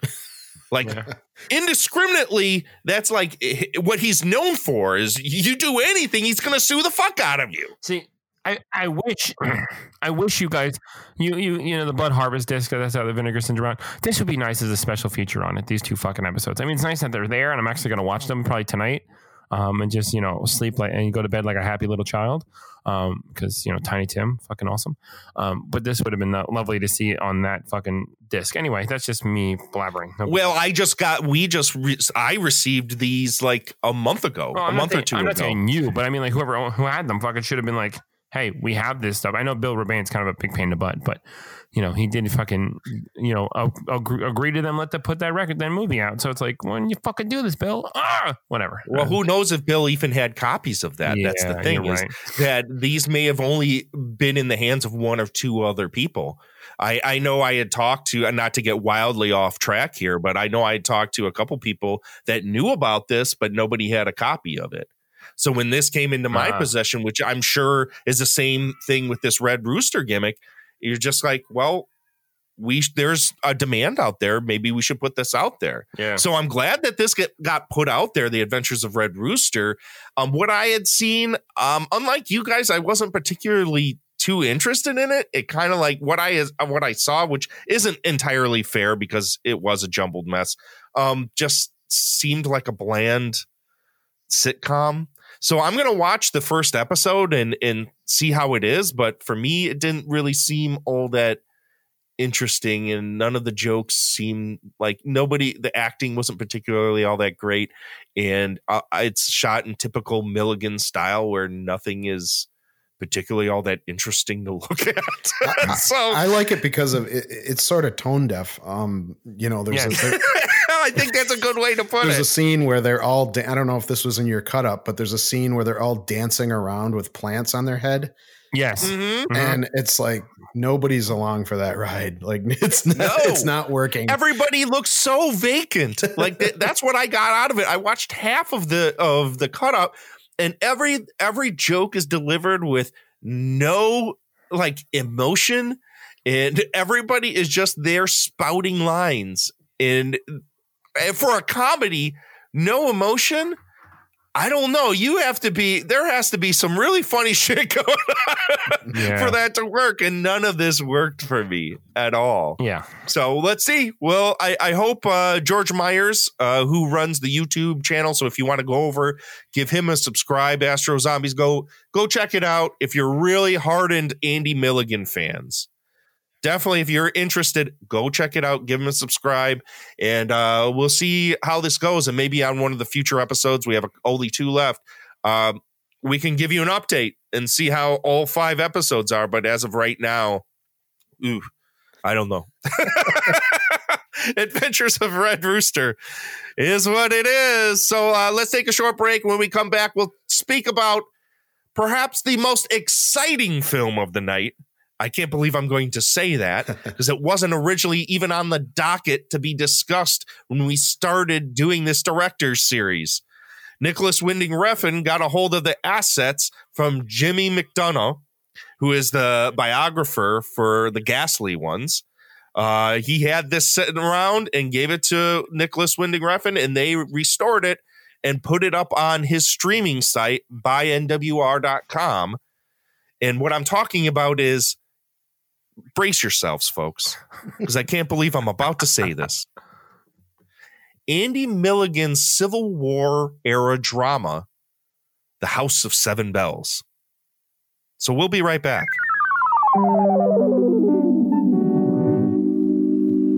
This is Astro Radio Z, and we love talking about movies with you. If you are looking for more episodes and want to become part of this show, go to patreon.com forward slash all the gimmicks and become a monthly subscriber. There, you'll have access to not only 100 plus bonus episodes of content, but a monthly bonus episode of Astro Radio Z Uncensored with Mark the Movie Man, where you, the listener, tell us what to cover on the show. Jump in, make Astro Radio Z yours, and become a Patreon subscriber at patreon.com forward slash all the gimmicks.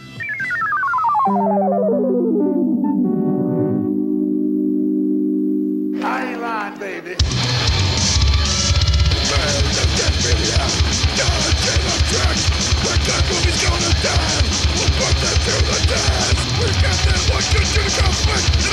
waste of time awaits. Here is where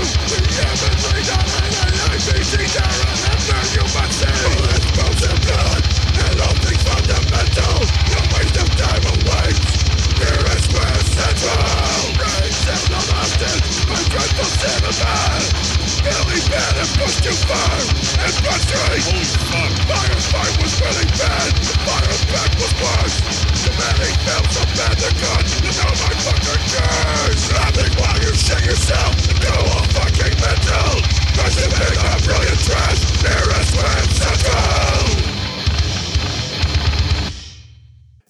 Again, Eric Stingline here with another episode of Squib Central. It's a pretty warm and snowless Saturday here in uh, Milwaukee, Wisconsin. So, um, thinking about the holidays, of course, one of the things I always uh, like to do when I'm you know, in the midst of like holidays and stuff is to watch movies that either, you know, occur during the holidays or on the holidays or kind of, you know, seemingly in that uh, type of environment. Um, so unfortunately, even though there are a ton of action movies and such that take place on or around Christmas, I think a lot of them have been done to death. I mean, we all know about, you know, Die Hard and, and arguably like Lethal Weapon is a Christmas movie and um, you know Die Hard 2 I guess would ostensibly be a Christmas film then you know, there's others that just aren't coming to me at, at, the moment. But, you know, there's, of course, plenty of Christmas horror movies like, you know, Christmas Evil and New Year's Evil and uh, Don't Open No Christmas, you know, those kinds of flicks. But I try to dig deep for a couple reasons. One, because I was gifted a copy of this film for Secret Santa Exchange, actually, that I just did recently in one of my uh, VHS collecting groups. And it turns out this movie is really awesome, and I guess I didn't realize at the time how awesome the gift I got was. Um, so, the movie I'm referencing, the movie I'm going to talk about today, is called Red Snow. Uh, it was released in 1990 on VHS by VC2 Home Entertainment. Um, and one of the things I wanted to mention too, just real quick, when I'm choosing these movies to review, one thing I often think about is well, if I review something too weird and obscure or whatever, people are going to have a hard time finding it. And unfortunately, that's going to be the case with this movie. Uh, there's not a copy on YouTube that I'm aware of. You know, the VHS is pretty scarce, so I guess I got lucky by getting a copy. You know, I'm sure you can get it online somewhere on one of the torrent sites or Rarelust or one of those kinds of things. I probably shouldn't even be discussing that here, but whatever. So if you find a copy, great. I urge you to definitely look for a copy of this if you like cheesy, shitty action movies. So, again, the movie's called Red Snow. Came out in 1990. It was directed by a guy named Philip J. Roth, who made a couple other movies before this and a couple other movies after that. Um, the movie before this uh, is also extremely rare um, and was only released, uh, I think, basically on television in Portland, Oregon uh, in the late 1980s. And it's called Fatal Revenge. Actually, I take it back. That did have a VHS release, but only in Japan, and it's pretty rare. Um, I do have a friend who owns a copy, and that's a, another film that unfortunately has never made it to YouTube, and I'm not sure if it's available online or anything, but that one also looks uh, incredible. Uh, but then this uh, Philip J. Roth went on to direct a few other films. He directed some stuff that if you are an older guy like me uh, and you used to go rent movies at the video store in the 1990s, you probably saw uh, these shitty movies on the shelves. One of them was called Prototype. You probably remember the cover if you saw it. It has like a weird robot holding a gun on it. Um, there's a movie called Apex, which is actually an acronym. I've I have no idea what it stands for. And then he also uh, directed a movie called Digital Man in 1995, uh, which uh, I've actually heard is awesome. I haven't watched it myself yet, but you probably uh, remember all these flicks. The covers almost all look the same. And so basically, um, Red Snow is a, about a snowboard instructor um, who you know, is trying to uncover clues about a robbery that happened at his um, at his you know instruction school basically at the ski resort you know snowboard resort that he works at. Um, and so basically the film starts off with the robbery and there's this uh, absolute dickhead who's our bad guy whose name is benton. Um, so benton and this other huge like dude who are skiers basically rob this you know ski resort um, and kill a bunch of the instructors and get away with it somehow. Basically the guy who owns the place kind of paid off the sheriff to look the other way. And the reason he did that is because the guy who owns this place and Benton are in cahoots together basically to, to, to, you know, take this place for all it's worth by, you know, getting the money that they had sort of squirreled away and then also uh, from insurance money. So it starts off with a robbery, and Benton kills a bunch of these instructors, and then it fasts forwards, you know, steals all the money, fast forwards to a year later um, when you get this new snowboard instructor who comes on and starts. And he kind of realizes quickly that this Benton guy is bad news, and there's a lot of like a dark, you know, a lot of dark clouds basically still hanging over this place because of what happened the year before. And he eventually kind of gets into it with Benton pretty quickly, actually, because the secretary that works at this place, who is played by Darla Haun, who, uh, looking on IMDb, has been in, in tons of movies and still to this day is an actress. Mostly stuff I didn't recognize, but, you know, she's been in like some soap operas and some like kind of low budget, like erotic thrillers and stuff, but nothing I've seen.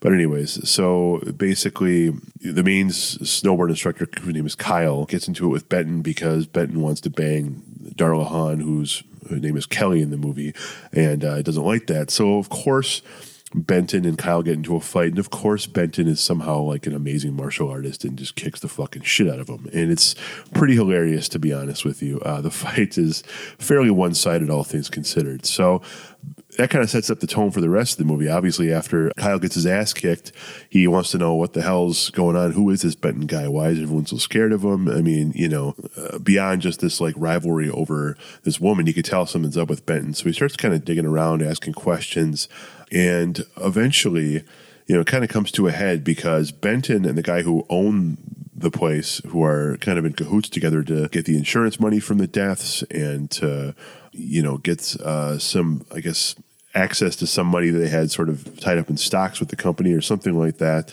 are you know they're in cahoots and they're trying to um, sort of one up each other and see who can get to the money first. And it turns out that part of the insurance payout that went to the owner, you know, he never gave it all to Benton. He never gave Benton his fair share. So Benton kind of has it out for him. The guy who runs the place thinks he has a one up on Benton because he has the money. But Benton, of course, is an insane badass um, who, you know, doesn't give a shit about killing people, obviously. So I think he, you know, assumes he has the one up as well. So the next big part of the movie is kind of three, three things happening. So you got Kyle doing sort of background investigation on what happened with this robbery the year before. You've got Benton and the owner of this ski resort kind of going after each other from the shadows. And then you've got um, Benton banging the fuck out of that owner's wife because, um, you know, the owner basically said to his wife that, you know, he trusts her. And then she decided she might be able to get more money by going with Benton. So then she tells him she trusts him. It's not as uh, engaging as it sounds, but basically, you know, there's a big double, triple cross kind of going on throughout the film. So this all comes to a head, um, you know, and there's spoilers in this, by the way. So it turns out that Kyle is actually the brother of the main ski instructor that got uh, excuse me, snowboard instructor that got killed the year before. Um, and so that's why he's there. And it turns out, of course, he's a cop. He's undercover. He's trying to investigate what's going on. So uh, he decides to go full blown after Benton. And by this time, Benton has figured out that, you know, he's you know figured out a way to get the money from the owner guy and just kind of tie up all the loose ends. So basically, he tells him, you know, he's gonna he's gonna you know turn him in for wiping all the events of the robbery killings from the year before under the rug. In other words, he's going to go to the, you know, the feds or something and say, "Hey, this guy covered it all up," you know, with the sheriff, and basically try to take him down. So the owner decides he's going to give him, you know, his other share of the money, but you know, when Benton shows up, he decides, "Fuck it, I'm not going to," you know, argue with this guy. And he also knew that the owner was going to kill him before giving him any money. He, so when he shows up, of course, there's a gunfight, and Benton kills the owner and kills his wife, who he was banging. So he- basically, at this point, Benton gets all the money, and he's trying to escape. Him and his other cronies. And at this point, uh, Kyle, you know, is kind of tipped off to this as well, and goes after him. And there's a fucking awesome climactic fight that takes place on the ski hill where this thing is filmed, like near the resort. Uh, so, so it's basically these snowboarders go after these skiers, and it's like snowboarders and skiers fighting each other. They're like, you know, tons of like cool like jumps and stunts that are happening. So they did a really good job with that. It looks awesome when they're going down the hill, and you know, there's fucking gunfights happening while they're traveling like you know super fast down the hill. There's like all these cool jumps and shit happening, like I mentioned.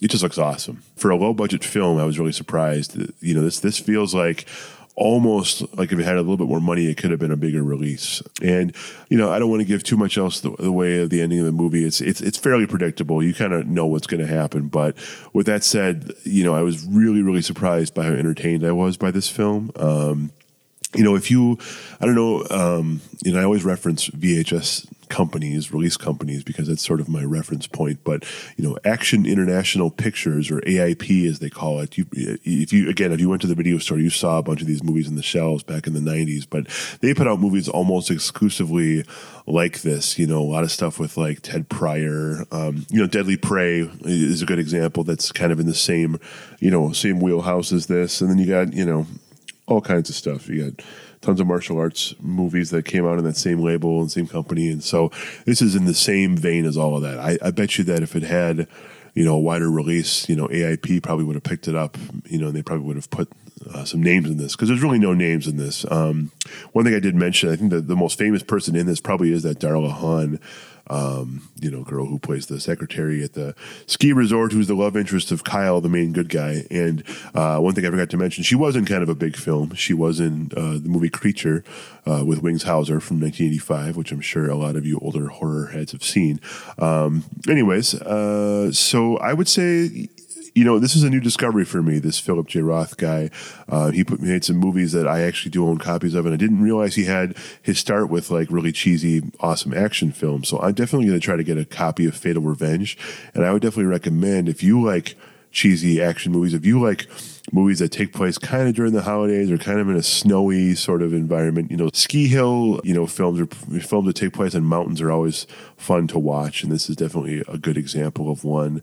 Um, you know, you could watch this alongside like Cliffhanger and Iced and like you know movies like that. You know, so definitely try to seek a copy of this out just for your own viewing enjoyment. There's uh, copies to be had. Probably somewhere out there, you can you know scour eBay and Amazon. You might find a copy and get lucky, or like I said, you know, go and download one from many of the trusted illegal sites that many others use to get films. I'm sure it will be somewhat attainable. So.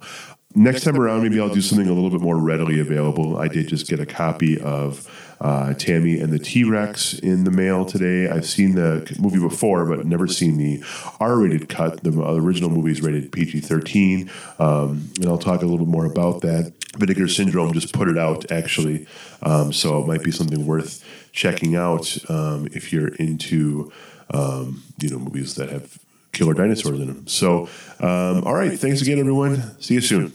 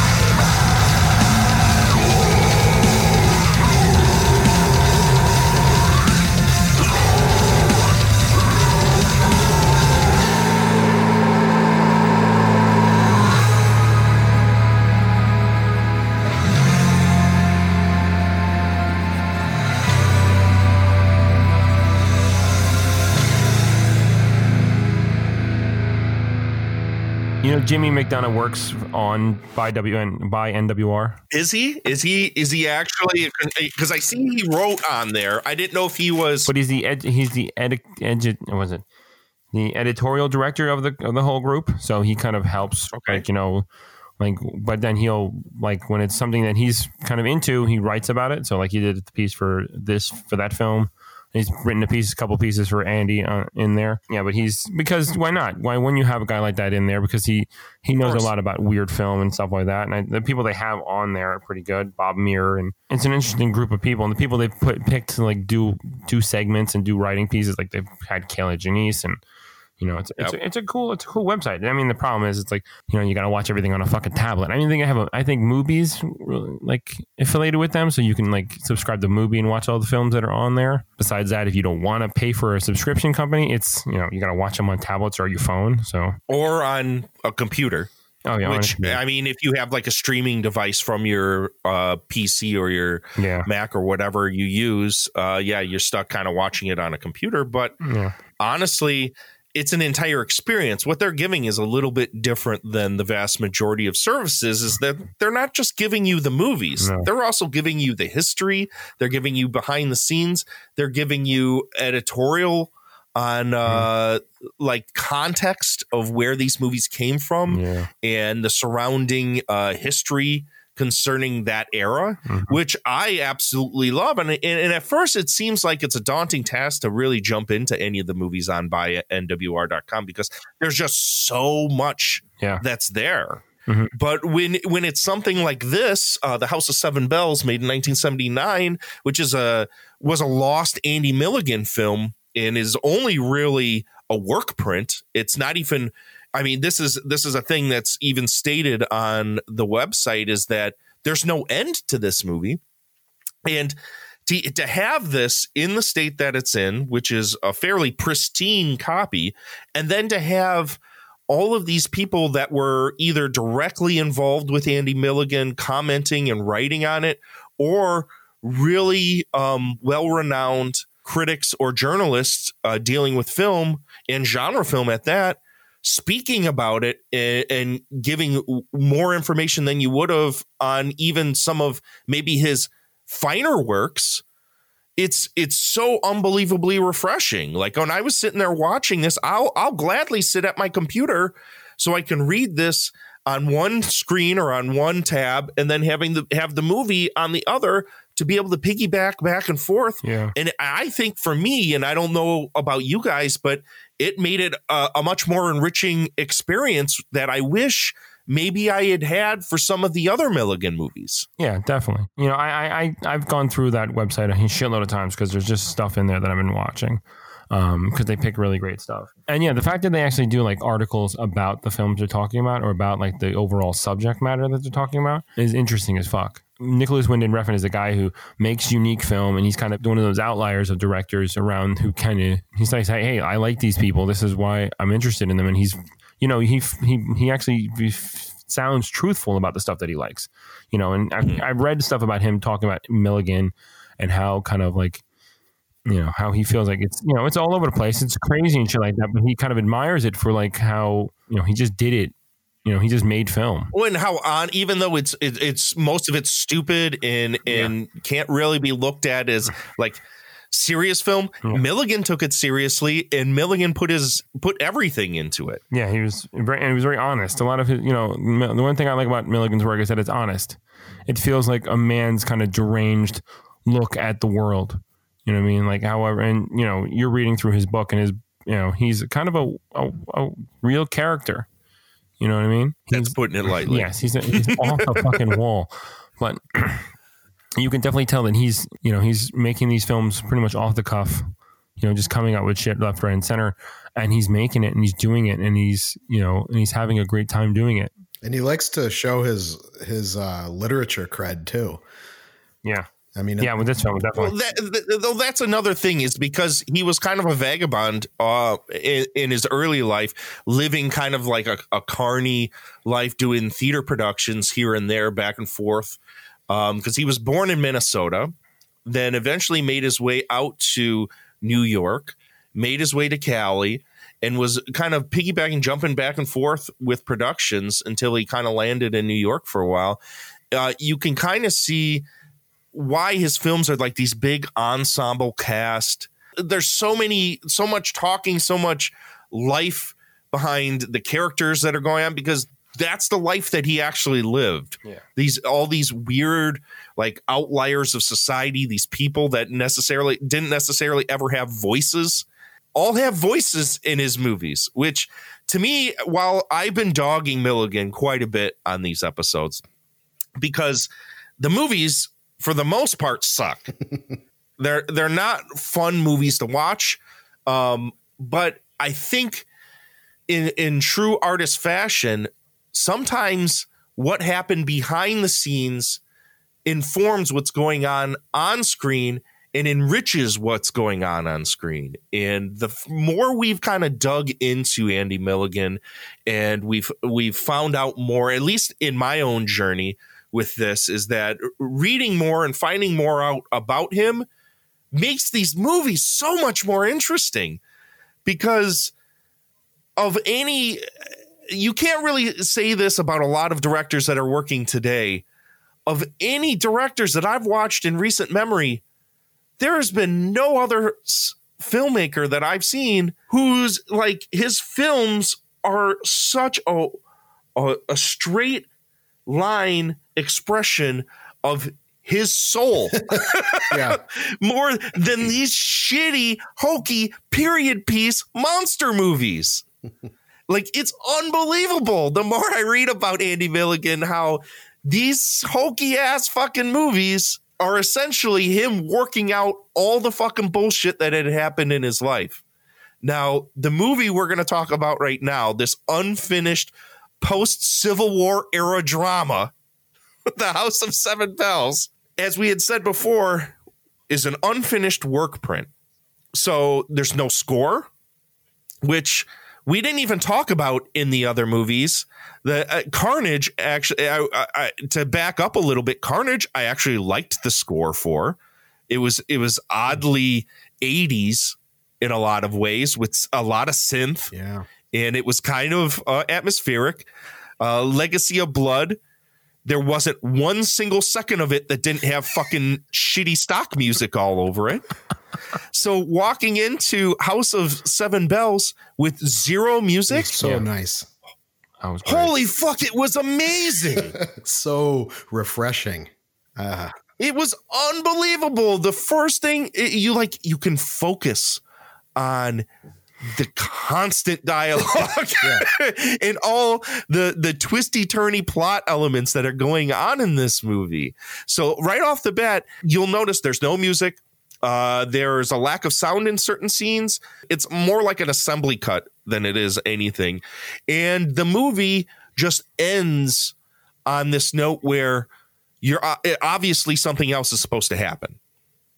And even though I know off air, Vaughn, you had said that you felt that that was probably a good note to end out on. Yeah, it does feel like there there should be more that's there. I agree. So Really? having No, said like, that, I understand that there's holes and stuff like that, but but I feel like at that point, and it, it's such a good crescendo that she's dead. Cut to credits. I understand that there's more that there's more that should be worked on. There's there's other there's a whole shitload of other characters in there that need to be like uh, over, you know. But like for like a film where it's like you're at already at 90 minutes, like you're going to Yeah. go the 10 minutes in this film. but it's Like, definitely it's definitely not the main thread or a main thread like there's there's like seven or eight of those and i i believe that there's a main thread that either milligan needed some time like special effects for maybe like my, I, that's in my dreams um or, or he painted himself into a corner and could not come up with a consistent ending which is or I think he ran out of resources.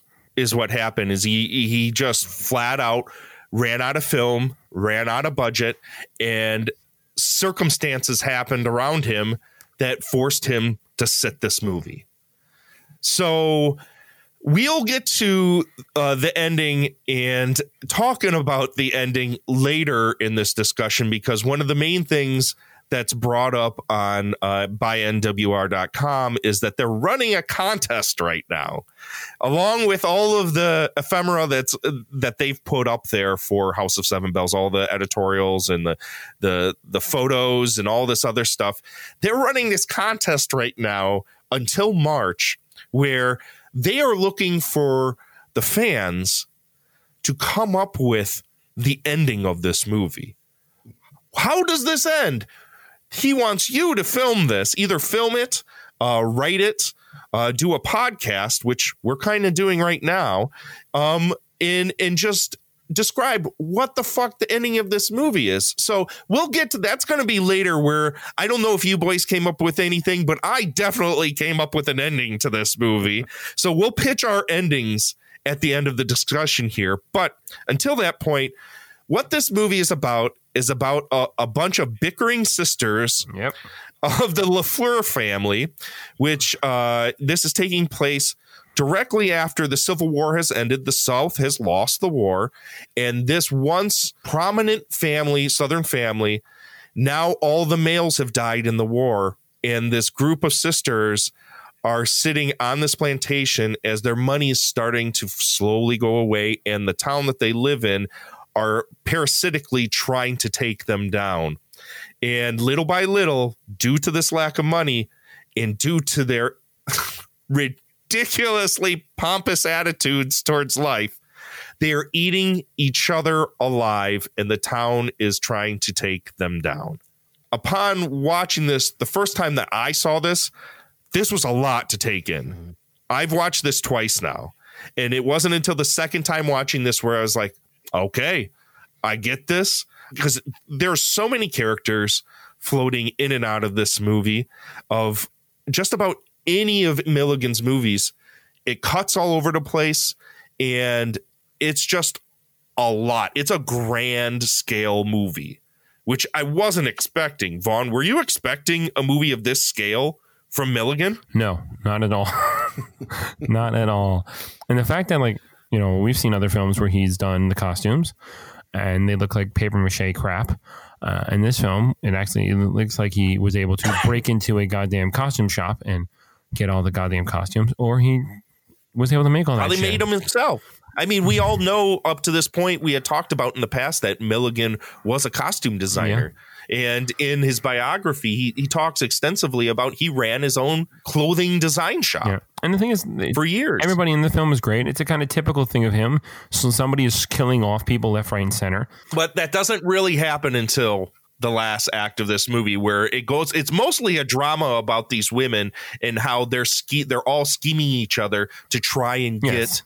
get uh, the the fortune of this family Is it a silver fortune, or am I losing my mind, or is that another uh, side story? So that there is silver in the family, and sort of the the most uh, lowly of the parasites are less, uh, the servants, and they're stealing the silver.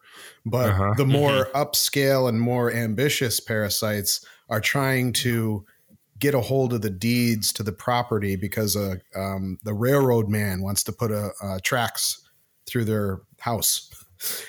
which isn't said until a latter uh, yeah. act reveal Mm-hmm. When when all of a sudden everyone's starting to be killed by yet again a Gialli masked killer out of nowhere. Yeah, you have sister, you have sisters who are selling off brothers to kind of marriage, and it's definitely like this kind of wheeling and dealing like of this family to kind of keep the lineage going somehow. Mhm. Um, and I I really liked it. Like I, I think the the enjoyable the enjoy. I don't know. Like I, I've watched it twice so far, and I was watching before the show started. The thing is, like I like. I, I kind of got why he was going to start killing people off because it has to. There has to be some kind of way to clear this all out. You know what I mean? There's so many people in this film. There's a lot of cast. You have like what six sisters. It's like the I think don't they bring up the Bronte sisters at one point? Doesn't somebody reading that book? Yeah, one of the characters is reading Wuthering Heights. Wuthering Heights. That's it. And it's like, oh, you're trying to like, oh, I know what you're you're referencing something here with this with this blatant like fucking Mack truck of a comment. it's like, oh, we're, we're talking about Wuthering Heights. So we're kind of doing the same kind of thing in a weird way. They definitely reference they reference Gone with the Wind, of course. That's an easy one. Um, they reference um, they rep they reference House of Seven Gables, which I, I texted you guys. I mean, the, the name of the movie or the current name of the movie, House of Seven Belles, uh, reflects it. And one of the characters is named Hec- Hecuba, and the main character in House of Seven Gables is Hepzibah. Um, and uh, that is one of the most interesting parts of the movie um, because it's not simply you know parasites trying to get the hold of the property. Milligan has also put pieces of all of his genre work in here, including you know uh, intrigue about you know are all the sisters from the same father and and and all this kind of stuff and and one of the sisters the oldest can uh, repeatedly visits this old 101 year old woman named Hecuba. And and it, it's apparent and and through the conversation you find out that she seems to be the offspring of the great grandfather or the grand the great grandfather uh, had an illegitimate child with one of the slaves. And so she's this voodoo woman that lives out in in a shack we we have a, a mentally challenged individual that which is basically the normal Milligan uh, Quasimodo character. Judd. We have so so that's another thing that's, That's in it. here that's in all of his other movies. There's a sexual deviant in this movie. One of the si- sisters is shacking up secretly with this guy who's basically a pedophile. Right. And it's known through the community that he likes hooking up with kids. and it's so bad when it, the exposition when he when he he he meets her and he's like four years ago today and you were only 14 years old and it's like it's so ridiculous the uh, establishing that part but yeah Yep. And but the thing is, even with all of this, it's a fairly straight-laced drama for three quarters of the film. Then the final act happens, and as Vaughn had said, all of a sudden people start getting killed off one by one in the most ridiculous ways. Yep. Uh, most of the deaths, I mean, of course, you had in typical Milligan fashion, you have someone getting their hands cut off. because it's a even if it was a work print, the scene where the person gets a hand cut off and you clearly can see the Oh. stump from the like yeah, in, uh, she's got- like she's raising out her hand. You can see this that it's a mannequin stump that she's using, like she's holding onto with her hand. Even if this was a finished film, I'd be like, uh, I mean, it's fun. It's still a great scene when she gets killed, but it's like, oh, really? You couldn't like That probably would have been cut. You'd like to think that that would have been yeah, trimmed maybe. up a little Like bit. I, I like the fights between. They're actually like fist fights in this film. They're actually fun fist fights, even though you can rarely see. You can clearly see that he wanted to cut something in between that fist fight, Yeah, but he didn't have. yeah, the they the, the edit's real loose, Yeah. super loose edit. Which again, like I said, this is like an assembly edit. Another thing I like about it is when, when women slap men, you have occasionally the women who know how to slap a guy and make that sound, that really hard fucking slap, and the guys are not Mm-hmm. expecting it. You can see, clearly see it in their face when they get slapped in the mouth that they're like, "Wait, I didn't expect you to hit me that hard," you know. And they're supposed to spit out lines, but they're clearly like, uh, "What the fuck just happened?" And you can hear the women who don't know how to slap like that and still slap people, and they the guys and I'm saying every guy in this is just like well, she's gonna hit me, right? And they're like, okay, yeah, and they still react like you just fucking hit me, like as they're about to spit out their like they kind of fumble their lines because they just got smacked in the face. I love that kind of bullshit. You know, the deaths. You have a cripple guy. You have a guy. And this time he's not a hunchback. He's actually a guy with crutches. Oh my god, let's talk about this guy a little bit. We got this guy who had to be amputated due to a war injury. Which, which is gross as fuck when we when we introduced that character, and they're like sticking his stump with like fucking like oh, like that is gnarly. B- because they had to lance it because obviously he it's infected. Yeah, but it's like so they have to try and like push out the pus in the infection. And it is eh, yes, one, it is gross, but on another, it is so plastic and shitty looking that she's like holding it so that the apparatus doesn't come off of his leg, which is obviously bent backwards. Yeah. And then there's a scene later on in the movie where they go for a walk, Mm-hmm. which reminded me of I don't. Uh, I'm sure you boys have seen this, but Jean Rollin did this movie called Zombie Lake, Yeah. where the zombie walks with his daughter during the day. This really shitty sequence. This reminded me of that, and the fake leg. Obviously, the dude has his leg tied up behind him. Yep. And the, the fake stump is sticking out, almost looks like this tremendously huge boner sticking straight out. Yeah. as he's walking with crutches. It is so shitty. But they do a good job of hiding it with like him making making him wear like long coats and stuff like that, so you can't really tell that. You really think that? I couldn't tell. I like the fact that I like the fact when he's walking around with his like betrothed, the woman he's kind of in love with that he wants to, you know, run away with. Um, another thing, yeah, another thing is is that it's clearly that this was made in Staten Island because nobody they're supposed to be in the South, and like the deep South, and clearly no one has any fucking accents. They're all speaking, you know, their typical kind of you know New York style, not like you know. There are some there, are some people, some of the uh, some of the people who are stealing the copper. They clearly are like from people from fucking Staten Island. They have that Staten Island accent. And you're like, oh my god. But like when he's like when she finds the dead body uh, like pinned to the fucking tree, which I thought was awesome. I thought it was a cr- it was if that was a cast member just like with makeup on, it was really gnarly looking.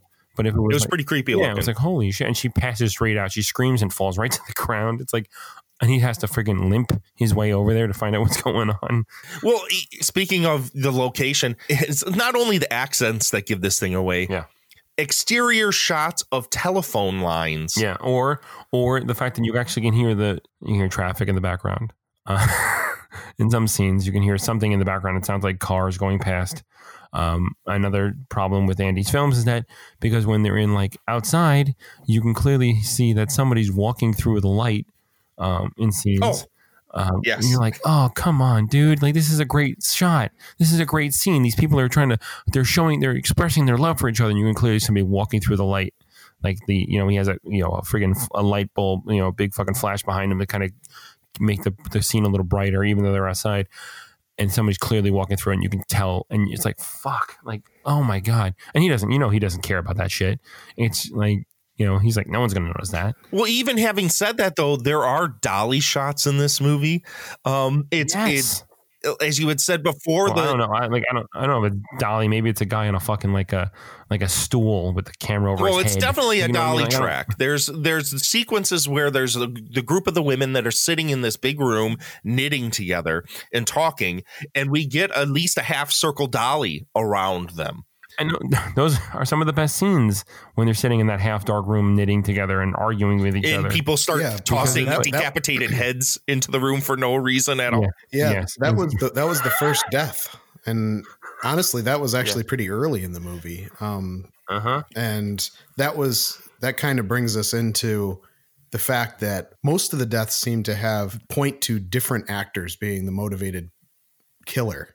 Yeah, it's it's not it's not. I don't know how he's gonna. I don't know how he would fucking figure that out because it seems like it's multiple people doing the killing. Yeah, You know what I mean? Yeah. And then like, am I mistaken, or is there the grandparents were sitting up in the like their dead parents were sitting up in the attic? like Texas, like Texas Chainsaw Massacre. yeah. So, so one of the, what Vaughn's referring to is that one of the daughters periodically goes up into the attic to where there is like hermetically sealed casket of their dad.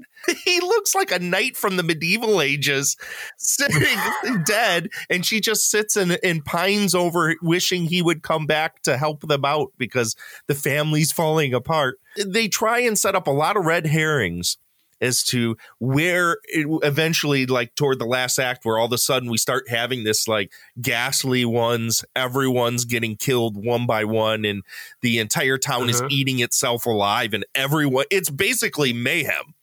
Like everyone's dying in this fucking town. And sometimes it's it's by as we said a giallo killer but other times we end up finding out as we had said before the gypsy woman this 100 year old gypsy woman is casting voodoo spells and, and doing carnage level hijinks and parlor tricks in bars and stuff.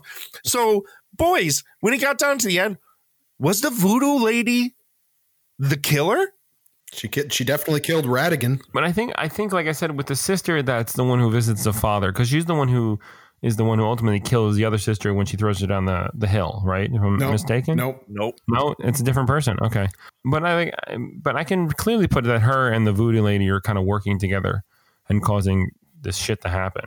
You know, because she seems deranged because she's up there talking to her father about him coming back to life. You know that would be an interesting way to end it. It would also be an interesting way to just kind of throw the whole thing out there and just be like, oh, the father's been alive the whole time and he's the one killing everybody and he's been sleep he's been sleeping in that bed thing, just kind of faking them all out. You know, and sudden, the father's the one that in the fucking he comes in the knitting circle with whoever else is left and he's like, ah, it's like holy shit, cut the cut the credits. You know, I know I know the film leaves it open to like who could be the killer, but I, I don't mind the way the film ends because it's it hits ninety minutes and you're like, wait, this is gonna go past ninety fucking minutes. Like, what's he gonna do? And like, yeah, definitely there are definitely spots within this work print where you can cut it down because there are a lot of spots where it's just emptiness, nothing going on. Like, you know, not like within the film. I mean, like there's like holes you know, because he's just placing all this shit together so it's all in one piece. But I don't know. I really don't know how to like completely end it. And I, and I feel like, like you were saying, Derek, is that I he kind of wrote himself into a hole, into like a into a corner, and was like, uh, I don't know what to do. Well, so I just kind of ran out of yeah, time. like Daisy, the uh, youngest mute. Yeah. she definitely had a motivation to kill Judd because Judd raped her. Yep.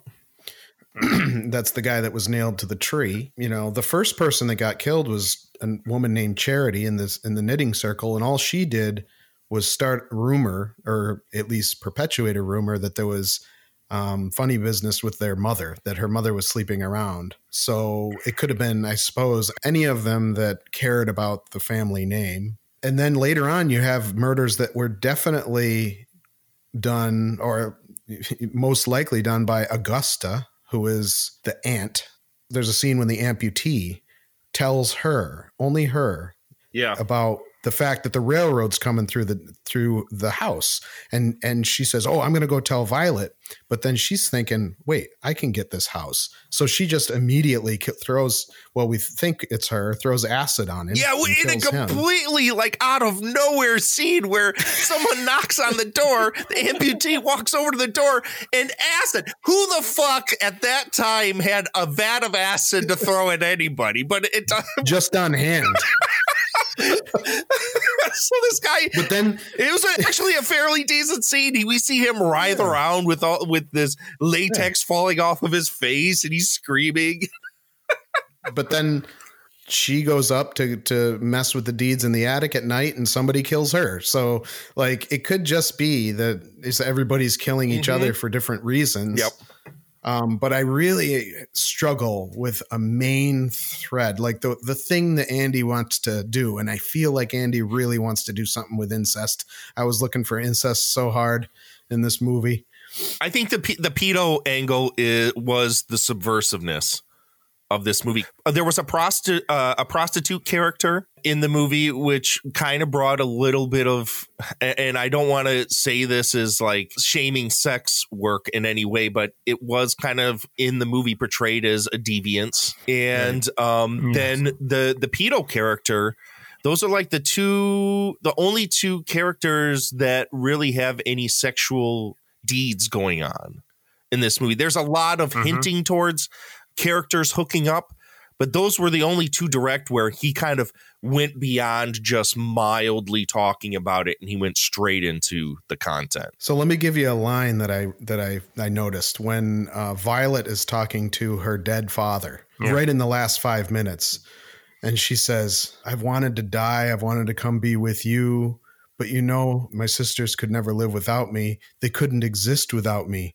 You know that, Daddy. Yeah. You know, it's like, and I was like, "Are you doing this?" Yeah, that's what I thought too.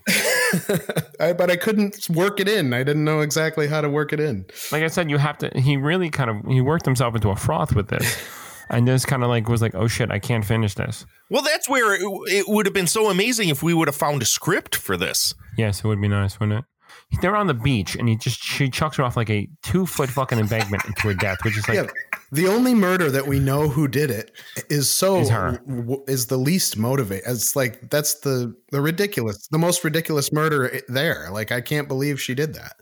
Another crazy idea would be the film for the for an ending of this film would be that all the sisters are slowly just killing everyone around them because they want to continue the kind of lineage they Mhm. have, and they just feel that, and they feel like this person, like the, the cripple, is getting in too involved with the the other sister, so the one sister kills him. This person gets killed because of this sister. This person, you know, because everybody, all these people that are getting killed, they're all into or somehow involved in like involved with the sisters in mm-hmm. general. You know what I mean? Or they're involved within their work or within their family or whatever. So it's just, and the sisters are just accidentally killing each other because they're realizing that oh, these sisters are the ones who are causing Right. problems.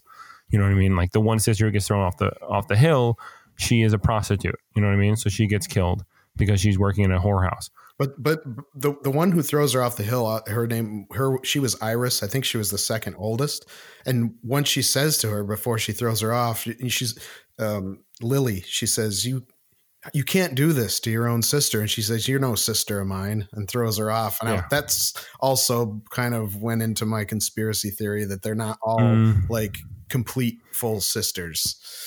Yeah, and the, the husband like, like like what's the other film that we watched that's like that where it's oh yeah it's like The the, Ghastly ghastly ones where where the sisters are all, all or you know the the the sister that's killing everybody is from the first marriage Right, from the mm-hmm. right. you know and and she's been kind of told that she wasn't part of the family but the other sisters never knew about her and then she's slowly killing off everyone around them because she wants the money for herself like whatever the father had left over it's like that would be interesting with this film but then it would be like ugh, because it's like that would be i would be so pissed off if that ended up where it's like oh it's secretly the the gardener's like daughter who was killing it because because he had because the father had sex with the mother and never told you know and and she just kind of kept it to herself and then she found out somehow and then started killing everybody went left right and center.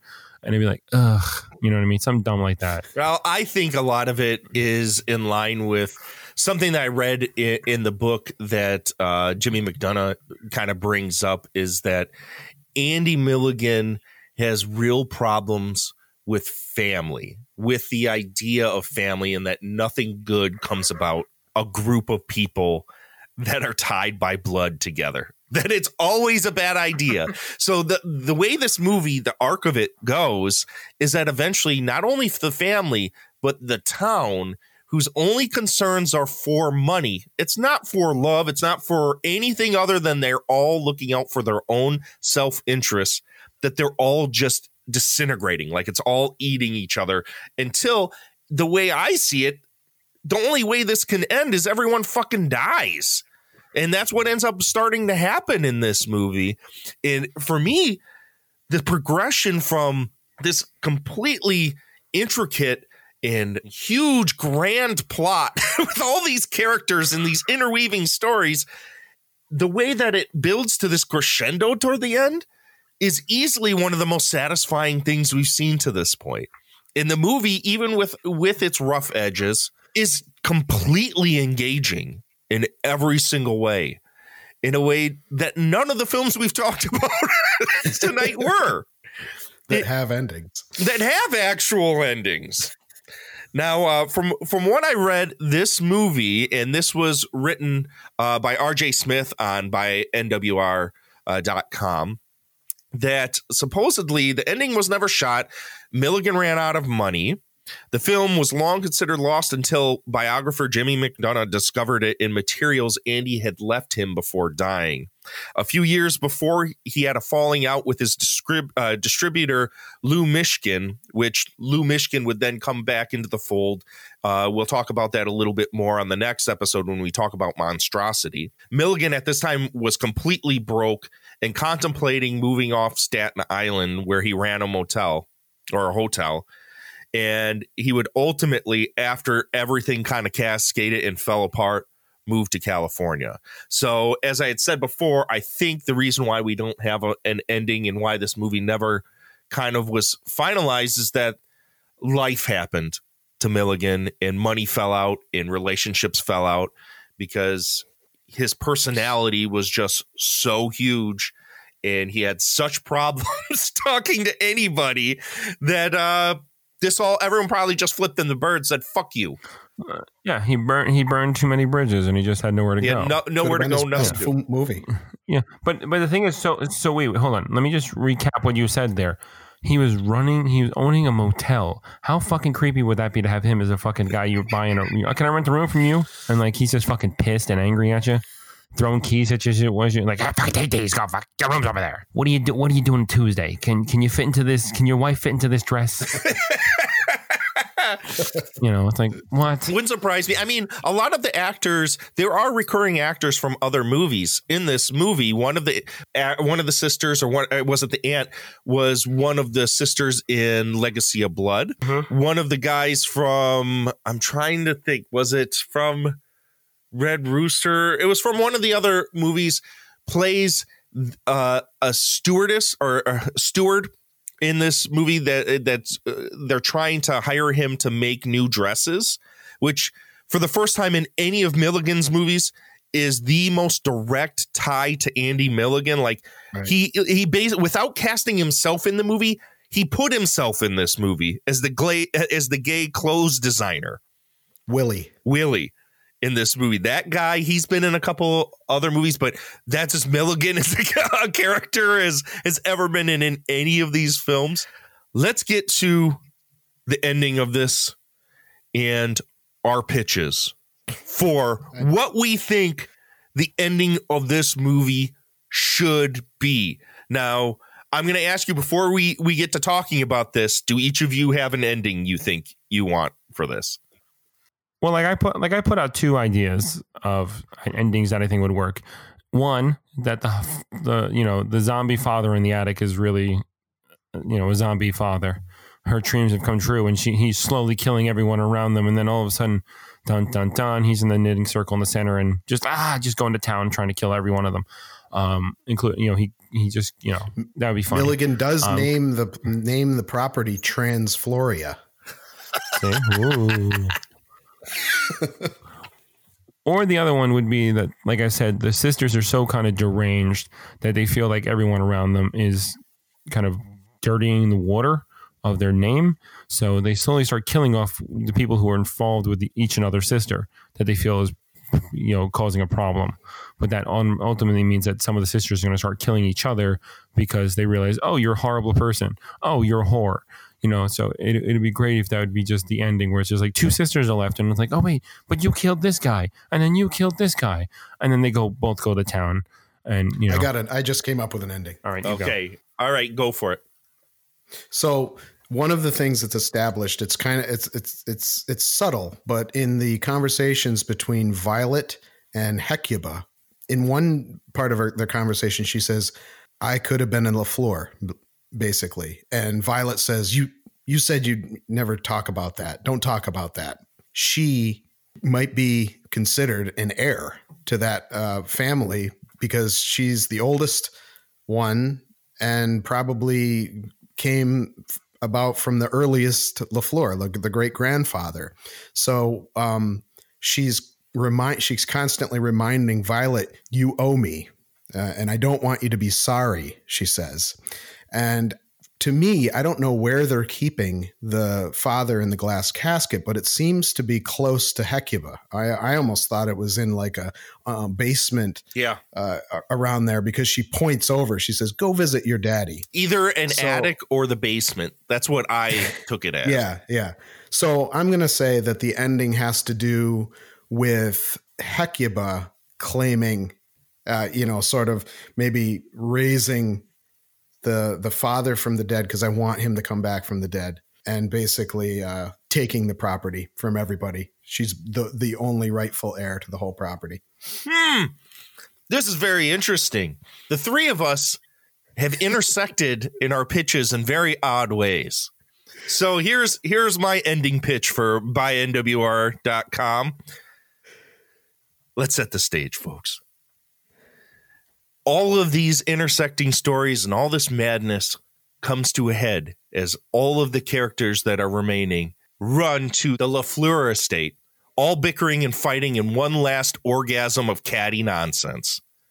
The gypsy, Hecuba, seeing this as her opportunity to strike and end it all, comes in and starts using her voodoo powers to take them all out. Almost like in uh, Carnage, where just weird nonsense starts happening. She comes in using her voodoo powers. Down in the crypt, Daddy, sensing this unnatural power attempting to wipe out his family, comes back from the dead and locks into battle with Hecuba. like the end of Ghoulies, where the house is crumbling around them as Hecuba and Daddy are fighting each other with, with shitty lightning bolts flying all over the place. The LaFleurs and others scatter all over the house, but can't seem to escape the house. The film ends with the house crumbling, then erupting into flames.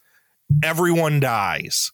An epilogue then happens where a crew of men are building the railroad tracks over the land of the LaFleur mansion, which has now been raised, and they're finally building the railroad over top of it. One of the workers, just totally exhausted from this work, breaks from the work to wipe his brow. And while he does so, he sees a voodoo doll laying nearby and picks it up. The camera cuts to his face, which suddenly is etched in pain. Is the spirit of the voodoo woman really dead? the end. Question mark. All right. Is this how the spirit of the of the is this a tie in to the to Carnage where she is the spirit that possesses this house? Is this the beginning of the AMCU, the Andy Milligan cinematic universe? the haunted railroad. yeah, right. Oh my god. well, you definitely had the best presentation. that all came to me like instantly. As soon as the last five minutes of the movie, I'm like, yeah, this is where this goes. I mean, it has to involve Hecuba. It has to involve the dad in Hecuba. Something has to happen to those two characters. The rest of the people obviously are just going to die and consume themselves. But you don't set up these two characters without having some resolution with them and have it escalate to a, to somewhere that's ridiculous because you've already kind of built up. Why would you have the dad up there and not have something happen? And why would you have Hecuba with these powers that just walks back and just decides to leave it all? Who is a LaFleur? Yeah. I think I'm in agreement with you boys. There needs to be a final climactic battle between these two entities. So, anyways, there's our pitches. Uh, when all is said and done, Vaughn, where did you come out on House of Seven Belles? I I liked it a lot. Like I said, because there's it's so quiet. There's no music, um, and it's well written and well put together. You know, faulting an, an actual ending. I, I liked it. I think it's a I think it's a fun little film that everyone should go on to byNWR.com and check out because it's yeah it's 90 minutes it tells a, it tells a good story there are you know there's a lot of holes in it that's mainly because it's just not finished um, but it's it's probably his best film i wouldn't i wouldn't put it in, in the list of films like for me but for me it's probably one of his best films he's ever made you know and it's sad that like he would burn all his bridges and and he would not technically leave california because the next two things he'd do after this carnage and the red rooster would be done in new york mm-hmm. too for it was like a what a six year gap or something like that between this film 70 no, five year gap so 79 84 I mean, we're um, jumping all over the place on these episodes. We're not really doing this chronologically. no but if, if this was actually if this was a finished film if this was finished film it'd probably be next to carnage probably tied with carnage because i think carnage is most digestible film he's ever made and it's you know any film know, like i've said like before last last episode we were talking about fleshpot and nightbirds and i told you and i said that i would if i had to give anybody any films i'd give them those two films. I to be honest i would probably give them fleshpot and, and carnage as films to go here this is what the man has done because you know fleshpot is probably one of the better dramas he did and carnage is probably one of the best horror movies he'd done and if this film was actually finished, I think it would be these two films would be the films I would hand to somebody and say, "Hey, you want to get into his films? Watch these two films." So it's high praise. awesome, Evan. Best period film, definitely. Do you mean best best film period or best period, Period. film? Yeah, period film meaning Civil War setting and um and like Vaughn mentioned the costumes they're not an- annoying looking. Um I- it- and this work print looks beautiful Yeah. on the website. It Gorgeous. looks it's it's like one of the best things we've watched Yeah. as far as uh, video quality. And honestly, the fact that it's a work print doesn't really it doesn't get in the way. Like we said, oh man, it's so nice not to have that stupid score. Yeah. Um, I mean, I don't know how did he feel, you know, when he was when he was putting these things together, did he feel how much those scores were ruining his movies. I, I, uh, Evan, I think a lot of it is because they're such low budget pictures. He was masking a lot of audio. oh yeah, He it, it was just covering up. If you put a bed track there, it covers up some of the incidental background noise. Like because we had talked about before in some of the other ones, you could hear him direct. Yeah. I think you In can the hear audio- audio a couple times too. Yeah, you definitely can, and you could hear, you know, other background, you know, just ambience. So the reason why I think a lot of that score is there, and especially in like, well, you can't really hear it in Legacy of Blood, but there is not one single fucking second of that movie without stock music on it Yeah. at all. So that's that's why you know a lot of that happened. It's a low budget trick to try and cover up and mask problems in audio. So, you know, that's a that's a positive. Um, but I think that like if you're watching an Andy Milligan movie, you're not really watching movies. You're you're you're getting into this interesting character, like we said, whose life is almost more interesting than his movies. And his soul is being put into each of his productions. So, for the fact that this is almost a novelty from the start, I mean, you're already Yeah. into sort of a novelty, then who cares that this one doesn't have an ending? Watching this movie has every aspect of Milligan that we've seen so far stitched into it. So I think this is a perfect representation of like the best that he was ever going to do probably. If it was finished it and it, it probably would have been one of the be- one of his best movies. I almost think if this would have been taken away from him and finished by somebody else, like post wise, this could have been per- perhaps his only bid towards a mainstream type movie. right. I mean, it's still super ultra low budget, but I mean, its content for the first thir- uh, three quarters of the movie is a fairly straightforward drama. yeah And there are some of the photography, as you had said, is act or Vaughn had said, is actually quite beautiful, actually well done. But I don't. Uh, this definitely couldn't be a movie that you would recommend somebody start off with. I mean, while it is absolutely probably the finest representation of distilled, pure distilled Milligan, I would definitely not start somebody out on this. You would have to ease somebody in to this movie.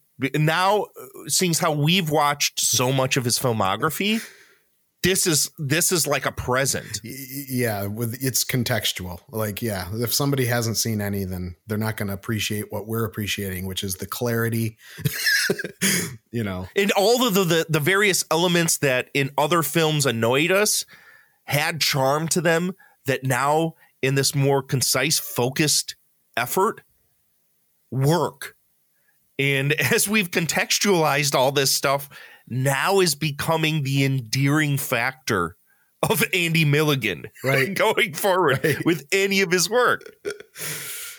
So if you're a fan of Milligan, even remotely, or even uh, uh, like joined us a little bit on this, please go to bynwr.com and watch this movie. It's fucking bonkers.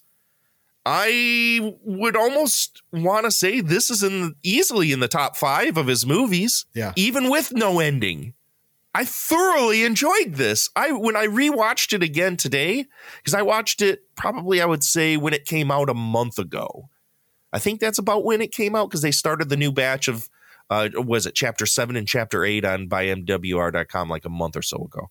And uh I watched it then and I don't think I was ready and I watched it when I watched it again today, man, I was just hooked. I could not take my eyes off the screen watching this thing today.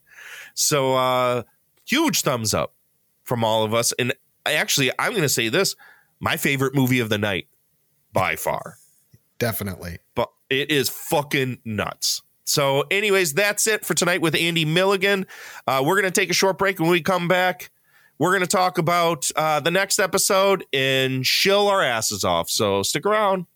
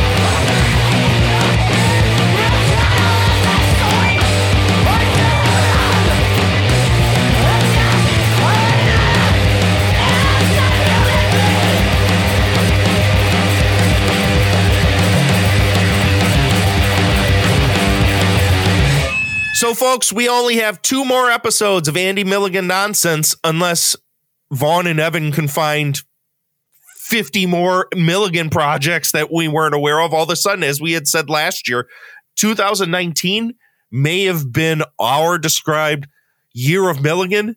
2020 is ramping up even more with fucking Andy Milligan. What the fuck? Is is this the decade of Andy Milligan? That's that's a tough sell.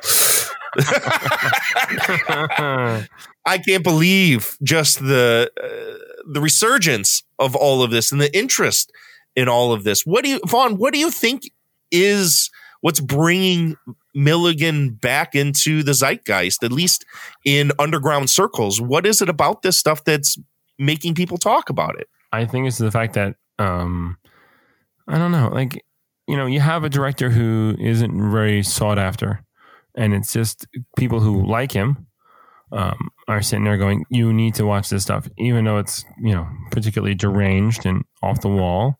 But you need to watch it, and like the guy had the gall, and like if you're going to sit there and make fun of him, you have to sit there and watch his films and say, understand where he was coming from with them. You know what I mean? Like I, I love people who are who constantly bag on bad film and stuff like that, but have no gall of actually understanding where the where they're coming from with that with these films. You know what I mean? And his work is it's it's on his sleeve. His you know the way he the way he treats people, the way he acts around people, the, the way he respects women and stuff like that. It's all there. He doesn't you know he doesn't like people, and you can tell it by the way he makes movies. you know they're just so dastardly evil.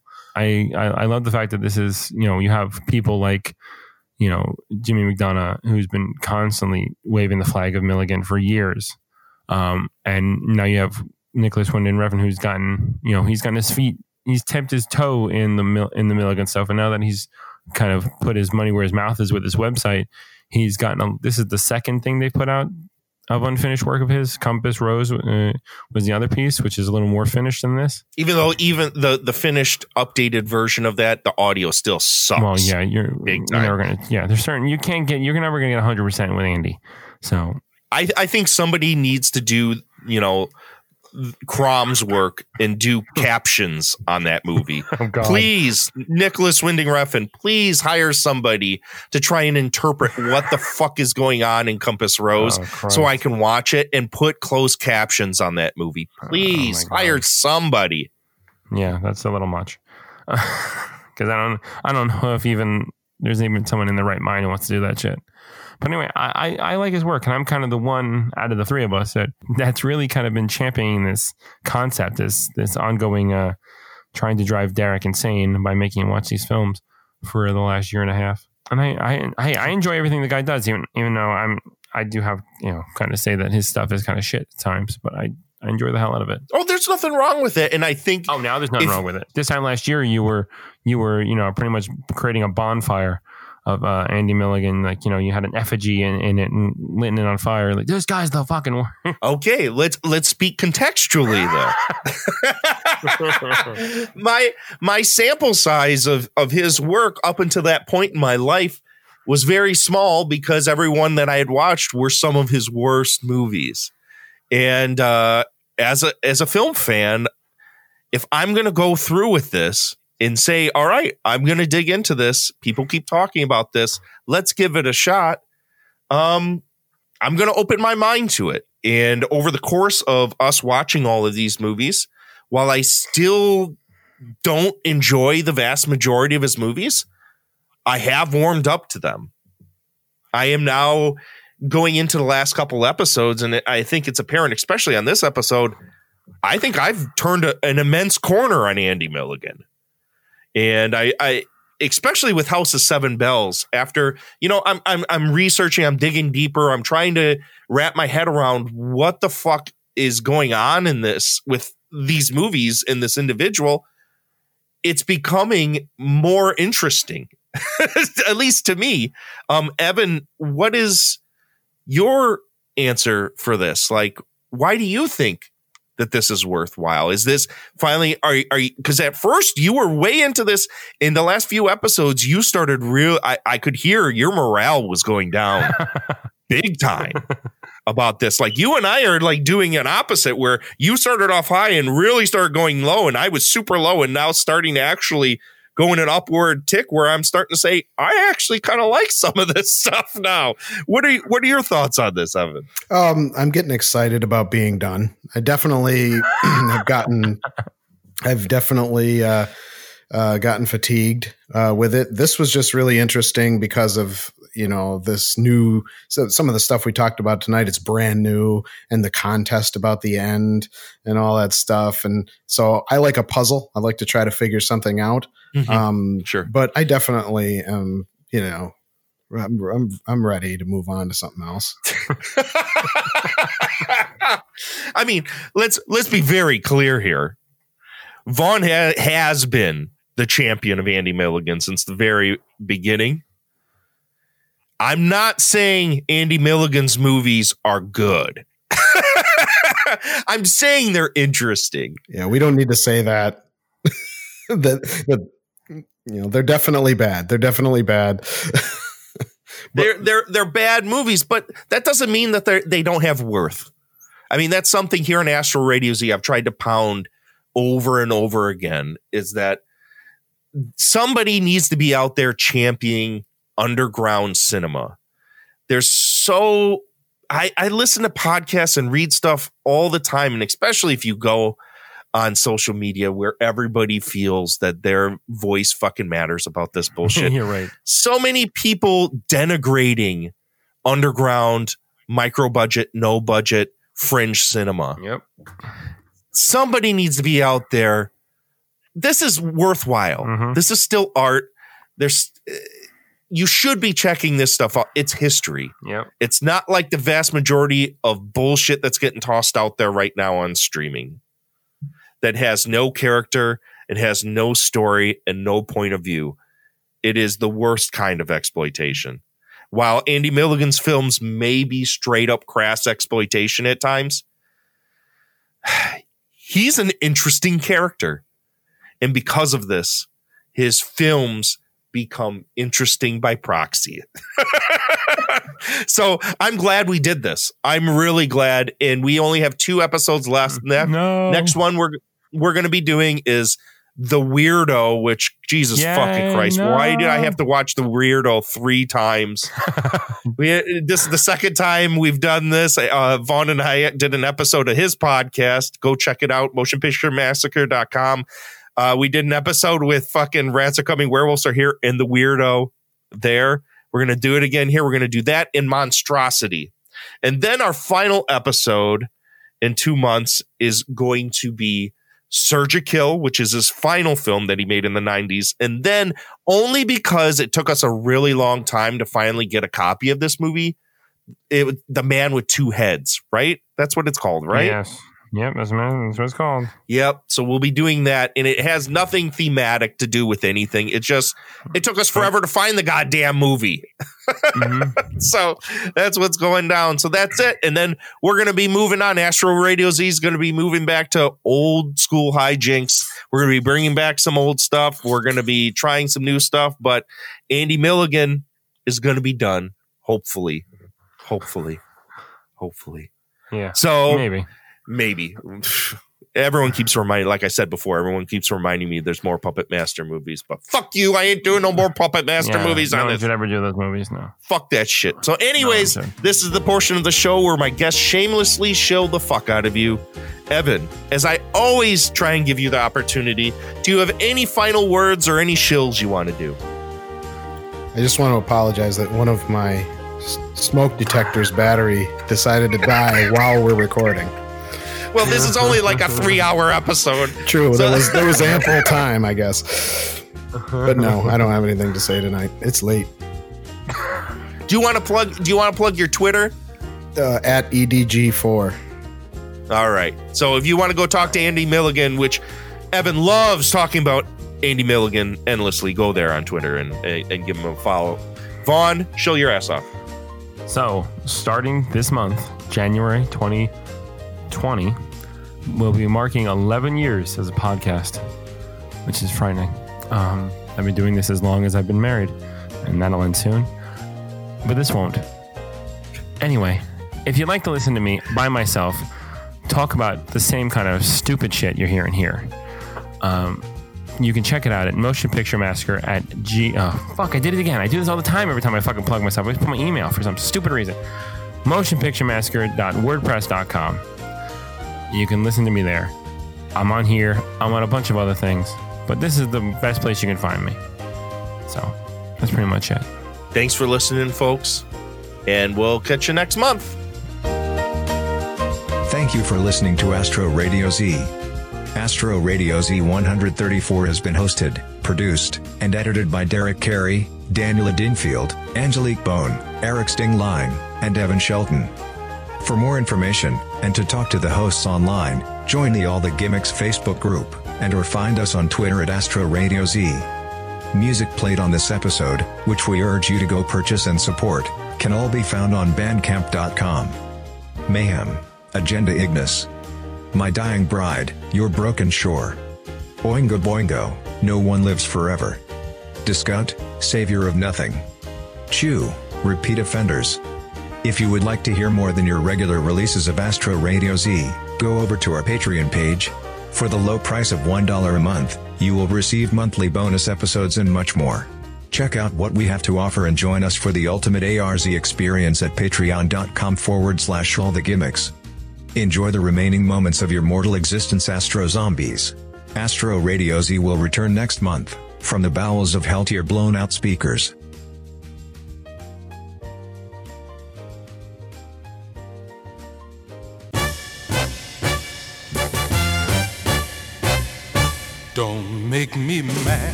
Bust you in two, boy. If it tickles my fancy, I can be mean, boy. So don't get me riled up. Don't make me angry. Don't make me mad. Don't make me a hostile, or I'll get excited. Stay away from my baby. That's my ring on her finger. I can be mean, don't get me riled up. Don't make me angry. Don't make me mad. Don't fool around. Got my eyes on you. Don't fool around. Whatever you do, don't call her name, boy. Don't call her number. You're looking for trouble. If you know what I mean, boy. I can be mean, boy. So don't get me riled up. Don't make me angry. Don't make me mad. Don't fool around. I got my eyes on you. Don't fool around. Whatever you do, don't call her name, boy. Don't call her number. You're looking for trouble. Uh, if you know what I mean, boy. I can be mean, boy. So oh, don't get me riled up. Don't make me angry. Don't make me mad. Please don't make me mad. Don't make me mad.